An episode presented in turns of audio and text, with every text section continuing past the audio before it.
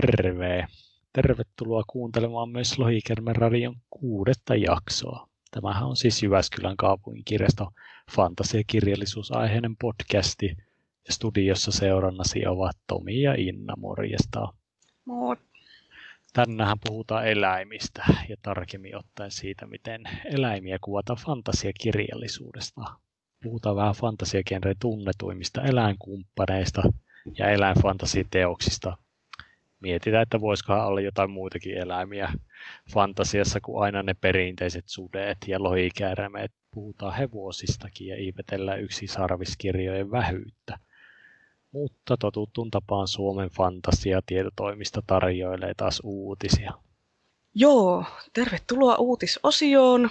Tässä nyt on muutama uutinen tässä ihan aluksi semmoinen, että tämmöisiä ikäviä koronavirusuutisia, eli siis kaikkien suomalaisten Spefifanien ensi kesän tärkein tapahtuma, eli FinCon, on valitettavasti tältä kesältä peruttu, tai siis se on siirretty ensi kesälle, eli siis sinne Tampereelle, missä se nyt oli tarkoituskin pitää, niin siellä se pidetään sitten heinäkuussa 2021.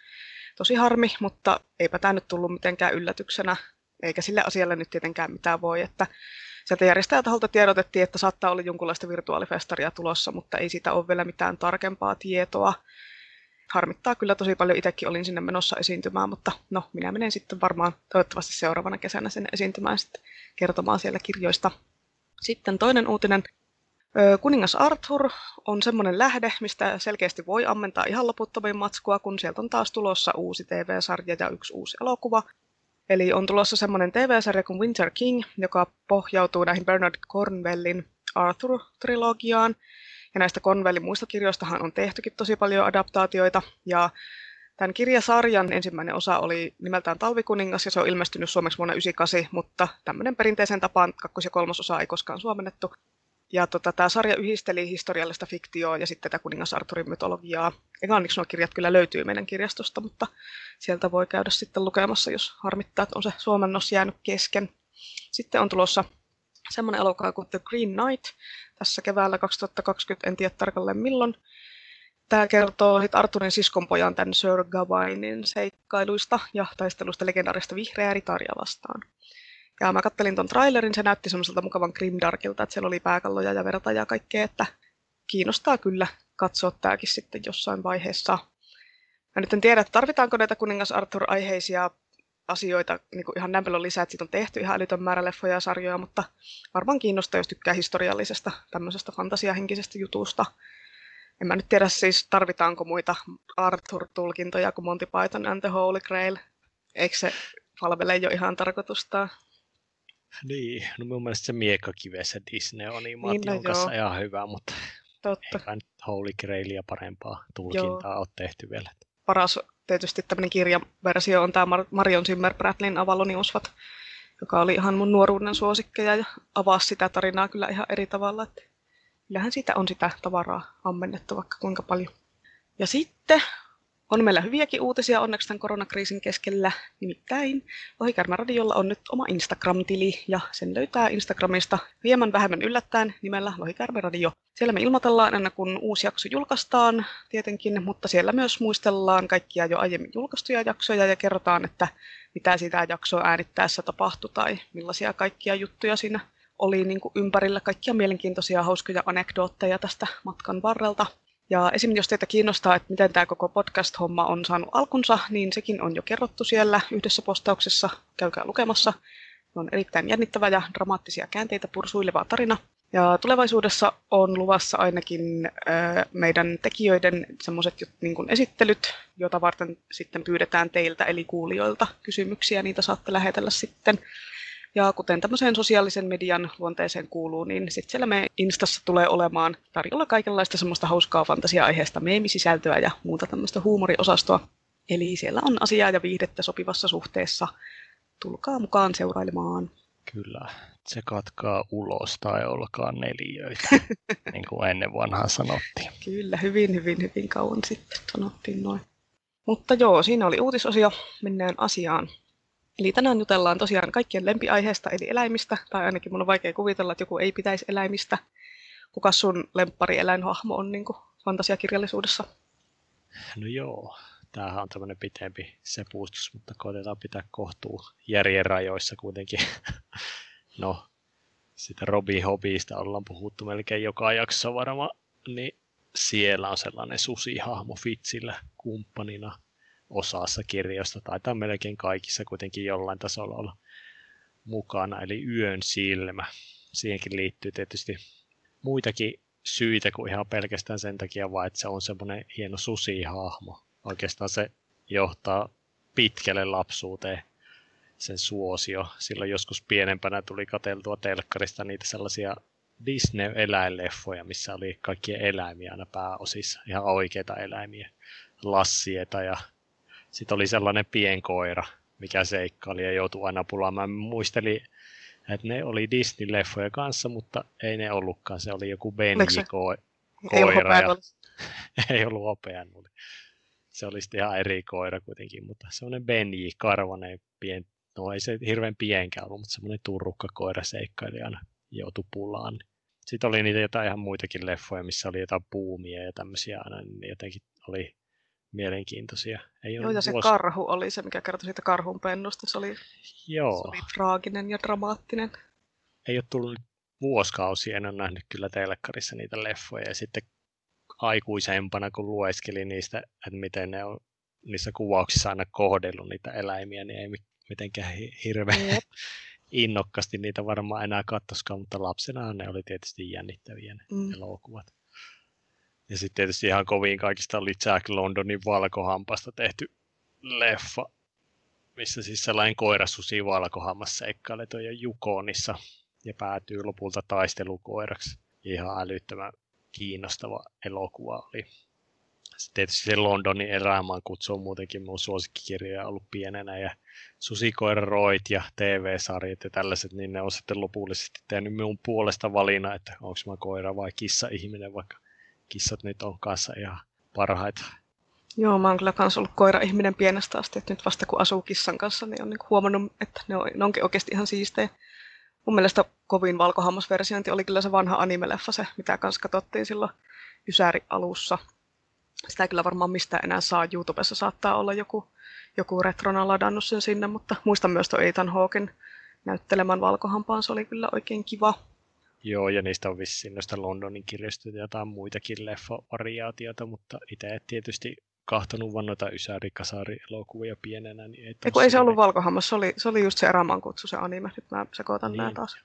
Niitä susia ja näitä nyt on niin paljon, että menee jo sekaisin itsellekin. Niin, kyllä. No, eräänmaan kutsussakin on se vähän erilainen koira kuitenkin pääosissa. Niin, niin no jos sitten palaa tuohon yön silmään ihan hahmona, niin siinä on kuitenkin sekin hyvä puoli vielä, että yleensä kaikissa fantasiaeläimissä on se huono puoli tavallaan monesti, että ne on vähän semmoisia niin ihmisiä, mutta vaan eläimen kuoressa tai muodossa, mutta hobby yön silmässä on kuitenkin hyvin pidetty vielä se semmoinen tavallaan eläimellinen puoli mukana, että yön silmä ohjailee kaikki vaistot ja vietit ja suden elämä se on joskus tuskallisen selkeää ja elonjääminen on ainoa motiivi vaan yön silmälle ja se tasapainottaa jotenkin hyvin sitä fitsi-ihmiselämän kauheita monimutkaisuutta. E- e- Yön silmä ei ole mikään semmoinen nöyristelevä eläinapuri, vaan se kyllä ilmaisee fitsille aika selkeästi, jos ei joku asia mene niin kuin se haluaisi tai tahtos. Niin, no se on hyvä tämä tiivistys, tämä mitä Yön silmä sanoo siinä, että wolves have no kings. Susilla ei ole kuninkaita, että se kyllä aika hyvin niin kuin aina ilmaisee sen, että tämä on, sä teet liian monimutkaisia näistä asioista. Niin, Joo, kyllä ensimmäisenä, mikä tulee itselläkin mieleen, on just Yön silmä, koska se on ihan paras. Varsinkin just ton takia, että se ei ole silleen, niin ei tule semmoista kesykoiraa siinä tarinan mukana, vaan se pysyy siinä niin kuin sutena koko tarinan läpi rehellisesti. Sitten muita suosikkeja, mitä mulla on, niin ainakin toi tota, Stephen Kingin Mustatorni-sarjassa on se Oi. Se nimi on Oi, se on mäyriäinen. Ja tämä on tämmöinen eläin siinä maailmassa. Nämä mäyriäiset, ne näyttää niin semmoista mäyräkoiran ja pesukarhun sekoitukselta, semmoisia vähän niin fantasiaeläimiä. Ne on tosi semmoisia älykkäitä ja ne ymmärtää ihmisten puhetta. Ja just tämä Oi on semmoinen, että se ymmärtää ihmisten puhetta ja vähän puhuu itsekin. no tästä on ollut puhetta aiemminkin näistä ravuista, mutta mä oon merkannut sen ylöskin itselleni, että kakkososassa nyt vissi oli sit niitä erikoisia rapuja. En nyt, onko tämä nyt spoileri, jos mä sanon, että Ei No. se ole kauhea spoileri. niin, niin, no en sitten hirveästi spoila, että ne rapuolennot siis leikkaa Rolandilta sen käden poikki, eli Roland on nyt tämä NS-päähahmo näissä mustassa. Niin, tai sormen. No sorme, joo. No kuitenkin mm. sillä, että ei pysty enää kunnolla ampumaan sillä mm. kädellä sitten joo. pyssyllä, mikä nyt on kohtuu tärkeä kuitenkin sillä. Mm. Ne, on, ne on jäänyt jotenkin mieleen niistä kirjoista. Joo, mä muistan, kun mä aloitin sitä mustaa torneja lukemaan, mulla oli senkaan ongelmat, kun mä sitä ykköskirjaa vaan saanut luettua loppuun. Niin sitten mä aloitin sitä kakkosesta ja sitten se alkaa heti silleen niin kuin suoraan lähteä käyntiin sillä, että ne tulee ne hummeriolennot siitä se Rolandin mm. kimppu ja syö sitten sormen, tulee vaan silleen didatik sieltä. Kyllä aika kuumottavia. Sitten mitäs muita olisi tämmöisiä, tokana tulee siis mieleen tietenkin tulee ja laulun sudet, että sielläkin oli niitä susia Martinin kirjoissa. Tietenkin Ghost, Ghost oli Good Boy ja sitten tämä Arjan susi, tämä Nymeria. Mä kyllä siis oikeasti ootin koko sen sarjan loppupuolisko aja, että nyt, nyt, nyt ne kohtaisi niin se Arjan kanssa, se Arja ja Nymeria. Ja onneksi se sitten tapahtui, vaikka sitten niin ei ne nyt ollutkaan enää semmoisia samanlaisia kavereita. Mä oon niin eläinrakas ihminen, että sit, niin se oli ihan hirveätä, kun niitä tota, susia kuoli sit siinä sarjassa, että oli vaan se, että ihmiset kärsii, no ihan sama, mutta joi voi susi, parka, sille käy pahasti.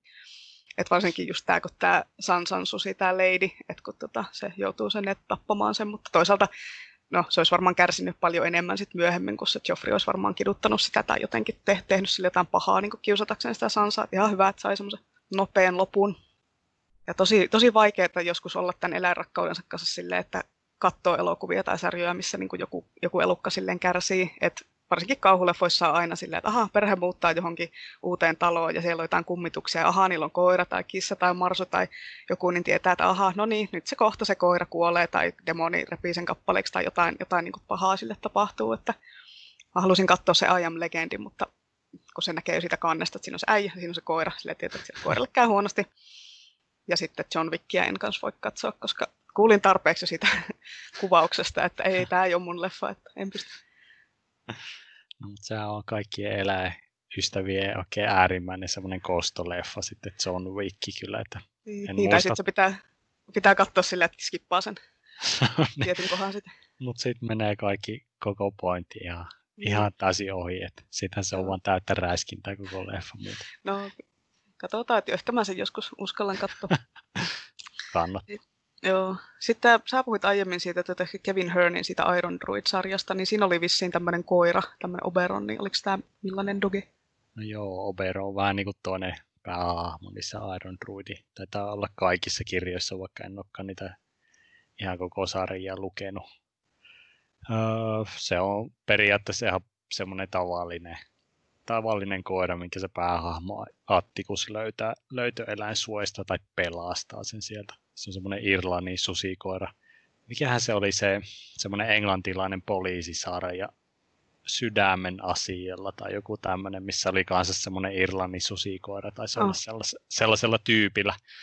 Niin tota, jos joku sen muistaa, niin suurin piirtein tietää millaista koirasta on kyse. Periaatteessa ihan tavallinen koira, mutta tämä Attikus pitää sitä sellaiseen maagisen teen tai jonkun vastaava. En kyllä muista, mitä se sille juottaa, mutta jotain sellaista juttua, mikä pitää sit sitä tavallaan elossa pitempään, että se pysyy sitten semmoisena niin NS-nuorena koirana sit siinä kirjan tapahtumien aikoina.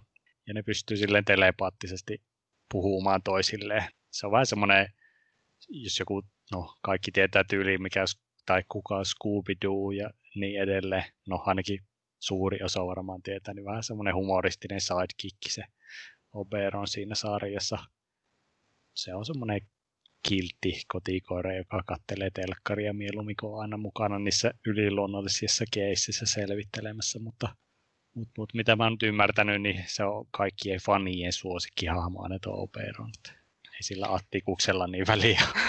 niin, niin, ehkä se on sitten myöhemmin niiden kirjojen päähenkilö, että se Attikus vaikka kuolee ja niin, se voi se olla. Niin ohjat. Se jatkaa niin kuin sit sitä legasyä. Mm. Joo, tässä näistä eläinten kanssa hengailevista ihmisistä, niin mitä sulle on semmoisia muita suosikkeja, että tietysti Fitz nyt on tietenkin tämä tämmöinen, niin mikä kaikille tulee ekana mieleen muut vaistokkaat, mutta mitäs muita on tämmöisiä.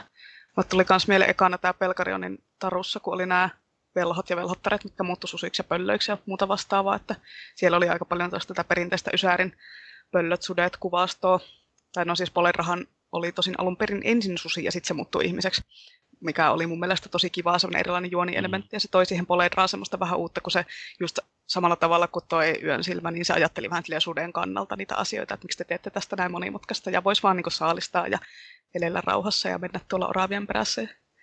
Joo, ja se, mä muistan jotenkin, että se oli aina sille niin kuin erottu aina selvästi, kun se ajatteli aina tuolla tavalla siellä niin kuin tekstissä, että se oli ihan hauska, mm. hauska tavallaan semmoinen muutos aina. No joo, mä itse lähden tuollaisella klassikolinjalla kuin Tarzanilla ja mä oon itse ajatellut aina enemmän tai vähemmän, että kaikki Tarzan kirjat on kuitenkin semmoista softcore fantasiakirjallisuutta ja myös kifiä, kun niissä tarinoissa loppupään tarinoissa varsinkin on kaiken maailman puhuvia korilloja ja telepatiaa ja kadonneita heimoja, kuolemattomuuseliksiireillä ja kaikki semmoista vähän niin kuin over the top menoa, mutta Tarsan kuitenkin on aika paljon tekemissä eläinten kanssa ja vaikka leffoissa tuttua Cheetahia ei niissä kirjoissa olekaan, niin siellä kirjoissa on semmoinen Kima-apina sidekickinä kanssa Tartsanilla ja Tartsanilla taitaa olla myös semmoinen niin kuin joku suosikki leijona kanssa, mitä se on kasvattanut jostain pennusta asti, mutta sen nimeä en kyllä enää muista. Se oli joku kolmeosainen tai kaksiosainen, joku pitää joskus Shera, eikö? ei, ei sentään se käy. No Tartsa. Sehän eikö, mikä se oli se hiimelin tiikeri, eikö panteri, eikö sapelihammastiikeri, mikä sillä oli? Mikähän sen nimi oli? No Hiimänkin on hyvä esimerkki. Joo, Hiimän on, semmo, no, on ne vähän niin kuin Tartsan ja Hiimän, niin samanlaiset vaatteetkin niin. päällä. Ja no joo, yhtä vähän vaatteita. Otsastaa jollain kissaeläimellä ja joo. yhtä paljon lihaksia. Ja... No, mutta kuitenkin Tartsan kommunikoi kuitenkin niiden eläinten kanssa, mutta eihän se nyt mitään filosofisia pohdiskeluja niiden kanssa käy kuitenkaan. Niin, no se voisi olla ihan mielenkiintoista, jos se kävisi, että olisi tämmöisiä niin kuin, oikein kirjoja erikseen siitä, kun Tartsa juttelee filosofisesti eläinten kanssa. Leopardikalsareiden filosofiasta siellä niin kuin, miettii. Niin, miksi? Sä voit no, ehkä joo. kirjoittaa sen tarinan Tartsan. Tartsan ja sisäinen lepätus. Niin, niin joku faniversi. Ehkä joku kaunis päivä, kun on tarpeeksi aika. Jep. No joo, sitten moderniimpana esimerkkinä tulee mieleen toi Jacob Graylla on semmoisia nuorten fantasia, tai on sellainen fantasiakirja kuin Ferals. Siinä sarjassa seurataan semmoista nuorta kraapoikaa, joka on sellainen vaistokas vähän sama tyyliin kuin kaikissa muissakin fantasiakirjoissa, mutta tässä nyt se tarkoittaa vaan sitä, että pystyy kommunikoimaan tavallaan sellaisen oma voimaeläimensä kanssa. Kraan tapauksessa se pystyy kommunikoimaan varisten kanssa ja antamaan niille sitten niin kuin käskyjä tavallaan, vaikka ei se pysty niin kuin komentamaan kuitenkaan niitä eläimiä sille, että tee sitä ja tätä, mutta kuitenkin on sille yhteydessä sitten siihen eläimeen. Ja sitten tässä universumissa on myös, tai tässä maailmassa, miten se nyt sanoisi, on niin muitakin vaistokkaita tietysti, jotka on sitten pystyy olemaan yhteydessä muiden eläinten tai olentojen kanssa. Ja sitten tässä sarjassa sit sitä vaistokkuutta ei tavallaan rajata sit pelkästään eläimiin, vaan pystyy olemaan hyönteisi, hyönteisinkin sen niin kuin voimaeläimen kanssa yhteydessä. No hyönteisetkin eläimiä. No, no joo, mutta ei sille, Ei rajata siis sillä käistää selkärankaisiin. No joo. Tai biologisesti vai johonkin kissoihin rajata sitä. Oh. Joo, mutta... Nostelen tässä... tällä silmällä sen sille itse asiassa. Niin, niin. Kyllähän niitä on nillittää tietysti, jos oikein haluaa. Mm. Mutta joo, hyönteiset tietysti näissä kirjoissa e- jostain syystä edustaa sitä semmoista pahaa pahuutta ja kirjan pääpahis on oikein seittimies, jonka semmoisen vaisto-olennut voikin kaikki varmaan arvata. Itse on kyllä tykännyt tuosta sarjasta ja ihan hyvä vinkata sitä lapsille ja nuorille. Se taustalore on sille hyvin rakennettu, vaikka tietysti pahikset on taas ne aika yksipuolista semmoista klisee-huttua, mutta eläimet on isossa osassa siitä plussa. Joo, pitäisi lukea toi teksti. Se on ollut mun vinkkaus semmoisella pitäisi lukea listalla, mutta en ole ehtinyt vielä. No, noista voimaeläimistä tuli mieleen se Annukka Salaman, se Faunoidit-sarja, eli tämä Käärmeenlumoja ja nämä muut tämä trilogia. Mä tykkäsin sitä kyllä tosi paljon, vaikka sitten loppuun kohti se lähti kyllä aika semmoisiin sfääreihin se juoni. Siinä oli myös nuo voimaeläimet, että jokaisella ihmisellä siitä, niin kuin, niistä faunoidesta oli oma voimaeläin, jolta sai sitten niin kuin, kykyjä.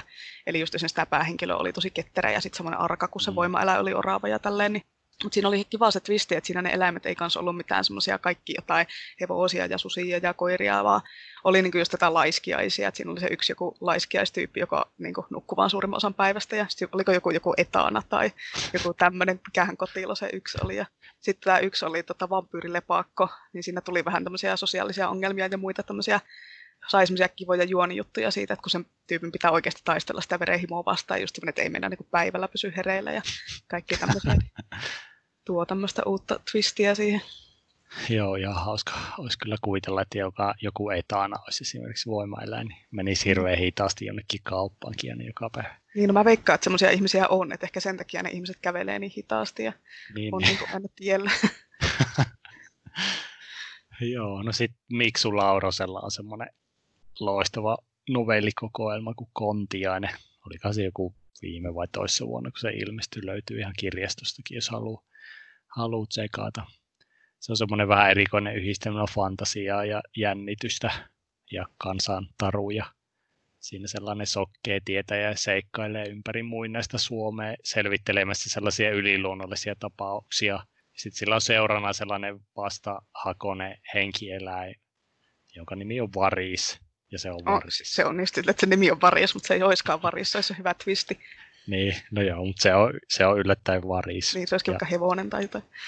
Ja tietäjillä on yleisesti sitten semmoinen niinku ihan apu, apurieläin, mutta toi varis nyt on vain niinku puolittain, vaan se ei oikein suostu sellaiseksi ihan täydeksi apueläimeksi tuolle kontiaiselle, mutta se on ihan hauskaa seurata sitä suhteen kehittymistä, kun se varis on vähän sellainen omapäinen eläin jonka ne sen motiivit jää aika hämärän peittoon välillä, että mitä se siellä tekee ja ajattelee, mutta kyllä se aina omalla tavalla auttaa sitä kontiasta niissä tapauksissa. Ja, ää, omasta mielestäni niin jotenkin ehkä yksi koskettavimmista semmoista tarinankaarista ihmisen ja eläimen semmoista suhteesta, kun saa päätökseen ne novellit. Joo, pitäisi varmaan tämäkin lukea. Tämäkin on ollut siellä mun ehkä listalla, jos vaikka kuinka pitkään. Miten sitten lohikäärmeet, onko nämä on niinku the fantasia-eläin ainakin mun mielestä? Onko ne sun suosikkeja tai kuka on sun suosikki lohari? Niin, vaikea kuvitella, niin kuin, että mikä olisi vielä niin kuin, paremmin semmoista niin fantasiaeläimistä, mikä edustaisi parhaiten fantasia kuin lohikäärmeet. Totta, ihan aika lohikärme, joka mä muistan fantasiakirjoista, niin oli Katla, joka oli veljeni leijona mielessä. Mutta tietysti en tiedä, onko se Smaug vielä se suosikki, mutta sitten heti perään tuli kuitenkin Hobbitin Smaugki. Vaikka ei se siinä kirjassa nyt ihan samanlaisessa spotlightissa olekaan kuin leffoissa. Muistan, kun sitä Hobbitin vihreä kantista vanhempaa painosta tuli joskus pienempänä tiirailtua, ehkä just sen takia, kun siinä on se lohikärme aarekasan päälle ja oikein sellainen punainen erottuu siellä, niin taisi olla koko kans ehkä se ensimmäinen asia, minkä takia koko kirjasta on edes kiinnostunut. Joo, vaikka että toi on aika monella muullakin, että se on se kansi tehnyt, varsinkin kun siihen aikaan jotkut Sormusten kannet oli aika, ei ne ollut ehkä semmoisia niin hirveän houkuttelevia, ne oli vaan lähinnä semmoisia omituisia.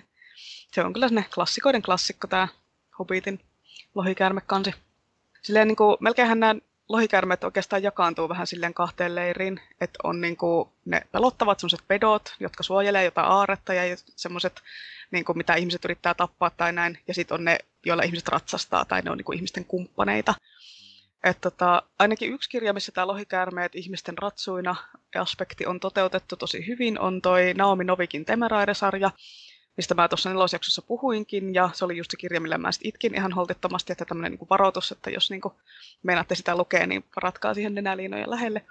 Siinä niin soditaan lohikäärmeillä toisia lohikäärmeitä vastaan, mutta tässä ollaan sitten vaihtoehtohistoriassa, eli siinä britit sotii Napoleonia vastaan, eli tämä konsepti on aika silleen, kun lukee sen, se on vähän silleen, että öö, tämä oikein toimii, mutta kyllä se vaan jotenkin toimii, että siinä ne lohikärvet on tosi älykkäitä ihan niin kuin punasta kuoriutuessa, ja ne puhuu ihmisten kanssa, ja sitten on semmoisia persoonia, ja niistä kerrotaan tosi paljon, niitä on monta erilaista rotua ja lajia, niillä on erilaisia ominaisuuksia, ja ne on semmoisia niin kuin mukavia, semmoisia kivoja lohikäärmeitä, että ne on aika erilaisia kuin lohikärmet on tyypillisesti koska niin kuin ainakin mun mielestä parhaita lohikärmekirjoja on semmoiset, missä ne lohikärmet on semmoisia persoonia, eikä vaan sitten jotain lentäviä hevosia, millä matkustetaan. Et mulla on esimerkiksi nyt kesken tota Rosaria Mundan Fireborn-niminen kirja, ja siinä on tämmöisiä nuoria lohikärmeratsastajia.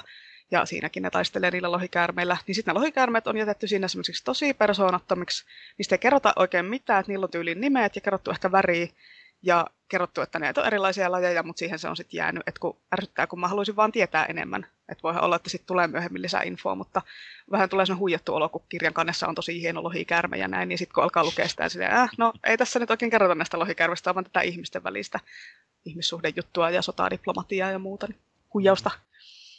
No lohikärmeillä voi myydä fantasiaa kaikille. Näköjään. No joo, mä itse ehkä edustan sitä koulukuntaa, että mä en niin hirveästi tykkää just semmoista personoidusta lohikäärmeistä, ainakaan jos on niinku liikaa jotenkin sellaista, kun siitä tulee taas niinku nopeasti se, että ne on vaan ihmisiä, mutta lohikäärmeiden muodossa. Vähän semmoisia viekkaampia ehkä tai jotain vastaavaa. Parempi on semmoista lohikäärmet vaan, jotka on niin, niin eeppisiä, että niitä ei paljon kiinnosta edes niiden kirjojen päähenkilöiden niin kuin tavallaan ne seikkailut tai mietteet sen kummemmin, mutta jos niin sattuu törmäämään, niin sitten on yleensä jonkunlaisessa semmoisessa kosmisessa pulassa niin sanotusti.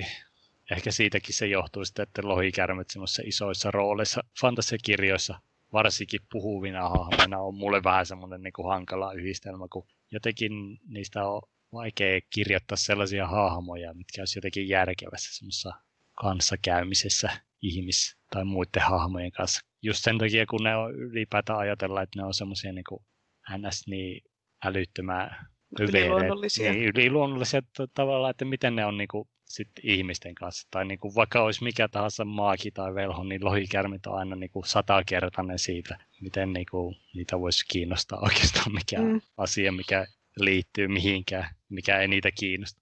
Niin, no siis tämä kaksi tämmöistä niin lohikärme-apuri ja sitten tämmöinen lohikärme-vihollinen on niin kuin oikeastaan yhdistetty just noissa Robin Hoodin lohikäärmässä, mitkä on ihan ehdottomasti niin kuin mun semmoisia suosikkeja, koska siinä on se koko konsepti silleen tosi pitkälle mietitty ja sitten just, että siinä niinku kerrotaan pikkuhiljaa tarinan taustalla, että miten ne lohikäärmeen poikaset elää siellä meressä ja koteloituu munaksi ja kuoriutuu ja sitten muistaa niiden esi-isien muistot ja sitten ne voi just muokata ihmisistä sit niitä ikiaikaisia ja ihmiset sitten niinku pitää niistä huolta ja asuu samassa kaupungissa ja tämmöistä, sitten se on niinku sitä semmoista taustahistoriaa, mutta sitten siinä on se koko kaikki ne lohikäärme-aspektit siinä 15 kirjan sarjassa on tehty silleen tosi hyvin niin kuin pikkuhiljaa, että ne silleen sivujuonena siellä koko ajan kulkee taustalla, että se ei ole se, niin kuin se pääjuttu, että siinä on se tosi hienosti kehitetty se mytologia. Ja sitten erityisesti mä tykkään siitä, että ne on, vaikka ne lohikäärmet puhuu sinne ihmisille, niin ne on vähän semmoisia ylimielisiä, toisin kuin sitten tuossa Temeraire-sarjassa ne lohikäärmet on tosi miellyttämisen haluisia, että ne on vähän niin kuin koiria, että ne haluaa tehdä yhteistyötä sen niin kuin isännän kanssa, niin sitten ne Hobbin lohikäärmet on vähän niin kuin ne Tolkienin haltijat, mistä aiemmin puhuttiin niin kuin ihmisiin verrattuna, että ne on vähän sellaisia ylimielisiä, ei niitä oikein kiinnosta ne ihmisten asiat, ja ne lähinnä odottaa, että ihmiset palvelisi ja palvos niitä. Ja sitten tästä tulee se tarinaan mielenkiintoisia vastakkainasetteluja ja tilanteita, kun ne lohikäärmet tarvii joskus niin kuin ihmisten apua, mutta sitten niitä ärsyttää se, että ne tarvii sitä apua. Ja niitä ärsyttää olla ihmisille kiitollisuuden velassa. Ne on vähän silleen, saatte nyt kunnian auttaa minua, just se Tintaklia on siinä semmoinen oikein, hmm, oikein diiva, niin se on vähän semmoinen niin yhdistelmä, että ne, ne, niillä ei kyllä hirveästi ratsastella niillä, niillä lohikäärmeillä sitten, ne ei ota ketään selkäänsä, mutta kyllä ne niin kuin, kuitenkin ihmisten kanssa silleen kommunikoi vähän se. Joo, ne hobilohikärmet on kyllä niin kuin niihin elolaivoihin asti ihan, ihan hyvä konsepti, mutta mm. ehkä niistä elolaivoista voisi avautua sitten jossain niin kuin joo, viha, elä, viha joo. kakkosjaksossa. Niin, tai älä vielä kerro, kun se ei ole vielä suomennettu sitä sarjaa, niin ei ihmiset tiedä, että mitä joo, siellä en, tapahtuu en, niiden laivojen kanssa en spoila tässä vaiheessa, mutta se on mm. kyllä sellainen niin kuin kivihampaiden välissä. Niin, no ehkä se on just se, mihin sä tarvitset ihmisen, niin kuin se lohikärmi, jos sulla on kivihampaiden välissä, että se saa sen siltä pois. Niin, mutta niin, niin kuin siinä, siinä Dragon, mikä se Dragon Heartissa se elokuva, missä Sean Connery on se lohikärme ääni, niin silloin se jonkun ritarin käsi on ollut siellä, niin kuin siellä se hampaiden niin. välissä ja miekka, niin sitten se, että otatko ton pois tuolta, kun itse en saa sitä sieltä. no, joo, vähän siihen tyyliin. Mm se massiivinen käsi hampaiden välissä. Mm, kyllähän se ärsyttää. Joo, mutta jos siihen suosikkiin mennään sitten, niin tietysti, no mä oon niinku Tolkien ihminen taas henkeen ja vereen, niin sitten ne niinku Tolkienin lohikärmet edustaa taas sitä niinku yli-eeppistä lohikärmesuuntausta, missä massiiviset lohikärmet on se Morgoti, on edelleen siellä se pahin pahis. On niin kuin armeija ykköstykkeen ja ne lanaa vaan sit kääpiöt ja haltijat tieltä ja tietty toimii isommille sankareille semmoisina koetinkivinä. Siellähän on semmoinen massiivinen ankalakon musta vuorten kokoinen musta lohikärme, joka sitten siellä aiheuttaa harmaita aivosoluja kaikille sankareille, joka ottaa sitten semmoisen haltijan lordi Erendilin kanssa yhteen ja päätyy sitten kuoliaaksi lentävän laivan toimesta, mikä on Spoilers! Aika... no joo. You know, se on niin, se on niin överi, konsepti kyllä joo. jotenkin konsepti joo. siellä kirjassa, että ei sitä voi oikein jättää mainitsematta. Joo, ei mulle tule vaan mieleen se tappajahan kohtaus, kun ne vetää sen sinne suuhun, niin vetääkö se samalla tavalla sinne niin, laivalla? Vähän samaa tyyliä varmaan. We're gonna need a bigger boat. Niin, no mieti oikeasti, ne katsoo siellä jossain armeijat katsoo siellä alhaalla, että ei hito toi äijä vetää jollain laivalla suoraan. ja vielä niin kuin lentävällä laivalla. Jep. No sitten tietysti Tolkienin lohikärmeihin liittyy myös nämä niin kuin, niiden pahimmat vastustajat, ne suurkotkat. Kotkathan on kanssa ihan parhaita, parhaita tyyppejä, niin siinä on niin, vähän niin kuin tupla semmoinen yhdistelmä kaikista eläimistä. Ja tietysti en mä tiedä, onko se nyt Tolkienilta peräisi just se, että sitten kun on lohikäärmeitä, niin yleensä kääpiöt on vielä niitä, jotka niin kuin parhaiten pystyy lohikäärmeitä niin kuin tämmöisistä maa, maa-olennoista vastustamaan, kun ne on niissä ahjoissa jotenkin aina tulee tulta vastaan oppinut suojautumaan, niin ainakin tämä klisee jatkuu aina loputtomiin nykyaikaisessakin fantasiakirjallisuudessa. Mm. Joo, ne oli ne Tolkienin lohikärmet kyllä sellaisia kunnon heittereitä, että ne ei niinku ihmisten kanssa kaverannut kyllä ollenkaan. Että, tosin nehän jäi kyllä itse siinä Sormusten herrassa niinku aika pieneen rooliin. Mutta niinku rupesin miettimään, että oliko ne naskuleitte ne lentoratsut tai ne sit niinku lohikärmeitä vai mitä ne oikein oli. Mutta ne, ne ei oikeasti ole lohikärmeitä, vaan ne on, englanninkielinen termi on fell beasts. Kyllä sekin siinä mainitaan siinä leffassa. Tai Nazgul Bird on niinku tämä, mikä se suomennos sitten on. Että ne ei ole niinku lohikärmeitä, vaan ne on sellaisia niinku pahoja lisko-olentoja, mitä ne nyt sitten on tarkalleen. Mm. Tuosta lohikärmeiden tuleesta tuli Game of Thrones tietenkin mieleen, että jos joku ei ole katsonut nyt TV-sarjaa Game of Thrones ja haluaa välttää lopuista spoilerin, niin skippaa 15 sekuntia eteenpäin. Eli kun just Sormusten herrassa on se juttu, että sillä lohikärmetulella voi, tai olisi voinut sulattaa ne kaikki muut mahtisormukset, paitsi One Ringin, niin sit, niin kuin, ja siis kääpiöiden sormuksistahan osa tuhoutuikin sit siellä lohikärmeen tulessa, niin samalla tavalla sitten Game of Thronesissa valtavalta istuin tuhoutui niin lohikärmeen liekistä, että onko tämä Martinin tämmöinen Tolkien viittaus sitten nyt, että menee jo niin. tiedä. Mutta tulella se semmoinen taika-esine lopussa sitten jotenkin tuhottiin, vaikka Game of Thronesissa se nyt ei ollut se tuoli, ei ollut kuin se niin kuin symboli, mutta kuitenkin. Niin, saman tyylinen kuitenkin. Joo, Martinista voisi sitten mainita kanssa sen semmoisen lyhyt kertomuksen jää lohikärme, mikä on vähän niin kuin enemmän lasten kirja kuitenkin.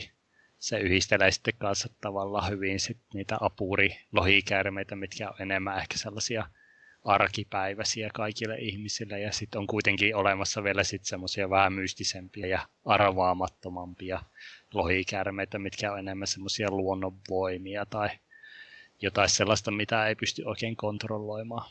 No sitten tietysti muita vahvoja mainintoja voisi olla sillä R.A. Salvatorella on semmoinen zombie lohikärme kuin Icing Death, joka on aika vaikuttava lohari sekin, ja sitten tietysti Liisa Ihmenmaasta tuttu Jabberwocki, mikä on sitten taas tämmöinen omituinen hybridilohikärme kautta hirviö tai joku vastaava. Eikö se ole joku, leffa, joku Monty Python leffa tai Jabberwocky, vai muistanko mä nyt omien? Ainakin sen niminen leffa mun mielestä on olemassa, mutta onko tämä... Pitäisi tarkistaa. joo, joo, joo, hyvin mahdollista. En fanita tota Liisa Ihmemaassa juttua, niin en... Tai itse asiassa inhoan Liisa Ihmemaassa kirjaa, olisi voinut siitäkin puhua siinä vihajaksossa vielä, mutta unohtu. Ehkä voidaan sitten tota, ensi kaudella tehdä vihajakso part 2. Mites tota, lohikärmeitä vastaan taistelu, se on aika perinteinen fantasiaklisee, että niin tapetaan sitä lohikärmettä, että pelastetaan sitä, sitä prinsessaa tai jotain aaretta, niin se tuntuu, että se on kyllä vähän sellaista mennyttä maailmaa, että ei sitä oikein enää tehdä. Ja sitten niin tuli meille sen kysymys, että lasketaan lohikärmeet eläimiksi oikeasti, koska no, ne on niin yliluonnollisia olentoja. Mulle ei tule yhtään kirjaa mieleen nyt heti, että missä silleen tapettaisiin lohikäärmeitä tai taisteltaisiin, että tai ainakin niin kuin itselle tulee sellainen, että jos kirjan takakannassa on, että tässä mennään tappamaan lohikäärme, niin sitten mä olisin silleen, että en mä halua tämmöistä lukea, että mä pidän lohikäärmestä, en mä halua, että ne kuolee. niin, en mä tiedä. Ne taitaa olla vähän semmoisia niin vanha ajan ritaritarinoita enemmän, kaikki melkein. Just, että missä lähdetään tappamaan joku lohari vaan. Tavallaan mm. testataan, testataan sitten niitä omia kykyjä. Niin ja sitten mitä nyt tulee tuohon, että onko ne lohikäärmeet eläimiä vai ei, niin sekin tuntuu riippumaan vähän niin kuin, että missä franchisissa ollaan, että vissiin joskus on aina ihan oikea evoluutio jostain liskosta taustalla, mutta sitten voi olla, että on lohikärmit jotain jumalien parhaita kavereita tai vastaavaa, niin sitten saa niitä maagisia kykyjä ja elementtejä, että otan näistä nyt niin selvää. Joku on varmasti tätäkin pitempään tutkiskellut, että veikkaan, että netistä löytyy tähänkin paras vastaus, jos oikein jää arvelutta. Joo. Mitäs noin Dragonlansassa?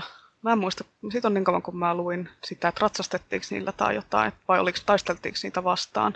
Eikö ne ollut aika semmoisia kans perinteisiä? Oli meillä, kun mä luin sitä Saratimasin Throne of Glass-sarjaa, niin siinä on niin kuin noidat ratsastaa lohikäärmeillä. Tosin sitten kun mä vaihoin niin kuin suomenkielistä englanninkielisen kesken sarjan, niin sitten kävi ilmi, että aina onkin vyvernejä eikä lohikäärmeitä. Et kun mä yritin sitten selvittää, että mikä on lohikäärmeillä ja vyvernillä ja mikä se vyvern on suomeksi, niin siinäkin oli aika monen kaivaminen, että mä löysin nettisanakirjasta sellaisen käännöksen kuin traakki, mutta siis toi on niin, niin hirveä sana, että en tota nyt voi käyttää, hei, nämä noidat ratsastaa traakeilla. Et niin. Ilmeisesti tämä suuri ero on se, että lohikäärmeellä on niin kuin neljä jalkaa ja siivet, mutta sitten vyverneillä on ne niin kuin takajalat ja sitten siivet, että ne etujalat on niin kuin sulautunut niihin siipiin. Ja sitten mainittiin, että vyvernit ei niin kuin syöksisi tulta tai jotain, mutta sekin on niin mytologiasta kiinni. Mutta taas tällä logiikalla, kun ajattelee, että Game of Thronesin lohikäärmeet olisi sitten ollut vyvernejä, koska niillä oli niin kuin etujalat sulautunut siipiin, niillä on etujalkoja erikseen ja sitten ne syöksee tulta. Mutta tämä on niin, kuin niin ei tästä ota selvää erkkikään. Niinpä. No Dragon Lassa ne lohikärmet on No ne voisi tietysti mainita tässäkin yhteydessä silleen, että ne on silleen kohtalaisen hyvässä balanssissa. No tietysti niin kuin se kirjasarja vähän vihjaakin, niin ne on yleensä, yleensä kuitenkin aina jollain tavalla keskiössä. Se al- alkuperäinen juonikaari nyt meni suurin piirtein siihen tyyliin, että etitään, etitään sopivaa aseistusta lohikärmetä vastaan, eli lohikärmepeitseä. Eli jossain vaiheessa ne aina tavalla ne lohikärmet tulee sitten niinku niiden pahiste apureiksi. Sitten on niitä semmoisia pienempiä lohareita, mutta sitten Dragonlaisen maailmassakin on sitten semmoisia niinku överi isoja lohikärmeitä, mitkä, mitä ei hirveän paljon kiinnosta ihmiskohtalot. Niihinkin kyllä välillä törmätään, mutta ne on vähän semmoisia kohtauksia sitten, että parempi päästä nopeasti vaan eroon niistä lohikäärmistä. Mm. Mutta niitä pieniä ja pienempiä lohikärmeitä on sitten hyvistä ja pahisten apuna kyllä aina sitten yleensä, kun tulee se juonikaari loppuunsa ja on niin kuin se final showdown päällä, niin sitten alkaa hirveä rähinä, jossa on ihmisiä ja lohikärmeitä sun muita. Tietysti koko Dragonlaasen pääpahis, se pahuuden jumala, Takhisis, se esiintyy monesti semmoisena viispäisenä lohikärmenä, mikä viittaa niihin pahislohareiden väreihin, niin tota, ja Dragonlasen lohikärmistä on sitten semmoinen ihan oma kirjasakki, joka on lohikäärmeet nimeltään. Löytyy, ainakin joskus löytyy meiltäkin kirjastosta. Voi olla, että löytyy vieläkin missä seurataan sitten semmoisten kultaisten ja hopeisten lohikärmeiden sotaa punaisia ja muita pahislohaareita vastaan. Ja miksi muuten aina nuo voimakkaat värit on niitä pahoja ja metalliset ei noissa lohikäärmeissä. Joo, mä tota, tälleen niin huvikseni kattelin tuota Dungeons and Dragonsinkin lohikäärmelistaa ja siinä oli ihan sama juttu, että niin kultaiset ja pronssiset ja hopeiset lohikäärmet, ne on niin hyviä ja sitten nämä mustat ja punaiset ja siniset, ne on niin aina chaotic evil, että kai siinä nyt on joku, joku logiikka. Ehkä jossain muussa kirjassa sitten ne, just ne hopeiset ja kultaiset on niitä pahoja ja punaiset ja vihreät on hyviä, en mä tiedä. Tässä nuo itämaiset lohikäärmeet, tässä on nyt vähän puhuttu lähinnä näistä länsimaisista, mutta tota, no, yllättäen kun puhutaan länsimaista fantasiakirjallisuudesta, niin eipä siellä oikeasti hirveästi niitä ole. Että ainut mikä tulee mieleen on niin fuhhuur tuosta tarinan vailla loppua kirjasta. Ja joo, minä tiedän, että leffassa se on Falkor, se on se sana, mitä kaikki aina käyttää, mutta minä käytän, minä olen OG ja käytän sen alkuperäistä kirjanimeä, eli se on fuhhuur. Ja sitten siitä Temeraiden sarjassa mennään sitten kakkososassa Kiinaan. Mä en ole aloittanut sitä vielä, mutta luulisin, että siellä sitten olisi niitä itämaisia lohikärmeitä enemmän. Niin, tuo Falkor on kyllä siinä leffassa ainakin aika omituinen otus aina kun sitä muistelee, ja mä muistan kun ensimmäisiä kertojakin, kun on nähnyt sen, niin ihmettelee, että mikä toi on. Mä oon edelleen sitä mieltä, että se on joku lentävä koira enemmän kuin lohikärme, mutta toisaalta ihan ne näyttää vähän semmoiset niin oikein semmoiset stereotyyppiset aasialaiset tai itämaiset lohikärmet, vähän semmoiselta niin kuin leijonan koira ja lohikärmeen yhdistelmältä, niin ehkä siinä on tuossa fuhuurissakin sitten semmoista samanlaista karvasta meininkiä. Joo, mä oon, kyllä, mä oon kuullut ton saman jutun monelta, että ne on ajatellut, että se on koira, mutta tota, en mä itsekään ollut ihan silleen hirveän vakuuttunut se ulkonäöstä, kun mä näin sen leffan, mutta no onneksi kirja on aina, niin, niin tota, kirjan, kirjan maailmaa voi aina miettiä, ei tarvitse siihen elokuvaan niin keskittyä. Sitten tota, no kotimaassa, Suomessa ei hirveästi lohikäärmeitä ole kirjallisuudessa. Et nyt oli tietysti tämä Britta Hepoojan Suomeen lohikäärmeille kirja, mikä tuli viime vuonna, mutta siinä ei ollutkaan sitten mitään semmoista talon kokoista tulta syöksevää lohikäärmettä, vaan siinä oli semmoinen marsun kokoinen pieni kaveri. Tämä niin kuin sijoittuu tämmöiseen niin kuin vaihtoehtohistoriaan, vaihtoehtotodellisuuteen, niin siinä pidetään tämmöisiä pieniä lohikäärmeitä niin kuin lemmikkeinä. Mutta siinäkin se on vähän semmoinen ärsyttävä tuholainen siinä kirjassa. Se lohikäärme, se puree verhoja ja sotkee ja tälleen, vähän semmoinen ärsyttävä. Mutta ehkä se sitten kirjan jatko-osassa oppii puhua suomea, että se ei vielä ainakaan tuossa oppinut. Spoilers! Mutta siis nämä lohikärmet ymmärtää kyllä niin kieliä, niille pitää puhua sille hyvin kunnioittavasti ja kohteliaasti. Että se oli kyllä ihan kiva tämmöinen uudenlainen lohikärmi-idea, että onneksi tulee jatkoa tänä syksynä sille kirjalle. Joo, pitää nyt tälle niin vaihteeksi minun lisää tässä lukulistalle. Tai no onhan selle nyt kun kerkeisi lukemaan vaan kaikki kirjat, mitkä haluaisi. Joo, se olisi kyllä aikamoista, kun kerkeisi kaikki lukea. Uh, no sitten tietysti uudemmista kirjoista tulee mieleen, mulla vaan se Samantha sanoi, niin The Priory of the Orange Streamista taisi ollakin jossain jaksossa meillä puhetta. Uh, siinä sitten on kirjan maailman maakit. Siitä tulee tälle minispoilerina toi kirjan nimikin, niin ne on vissiin, en nyt tiedä, onko ymmärtänyt ihan täysin oikein, mutta jonkunlaisessa ikuisessa sodassa sellaisten lohikäärmeiden kanssa siinä on sitten semmoinen pääpahislohari, The Nameless One, joka on tosi hienosti nimetty. Yleensä nämä lohikärmeiden nimet on semmoisia vähän erikoisempia yhdistelmiä, kaikkia X ja Y ja, tai muuta vastaavaa. No kuitenkin Nameless One piinaa sit sitä valtakuntaa ja nämä sankarit koittaa parhaansa mukaan tehdä kaikkensa tietysti, että ei kaikki meistä tuhoudu.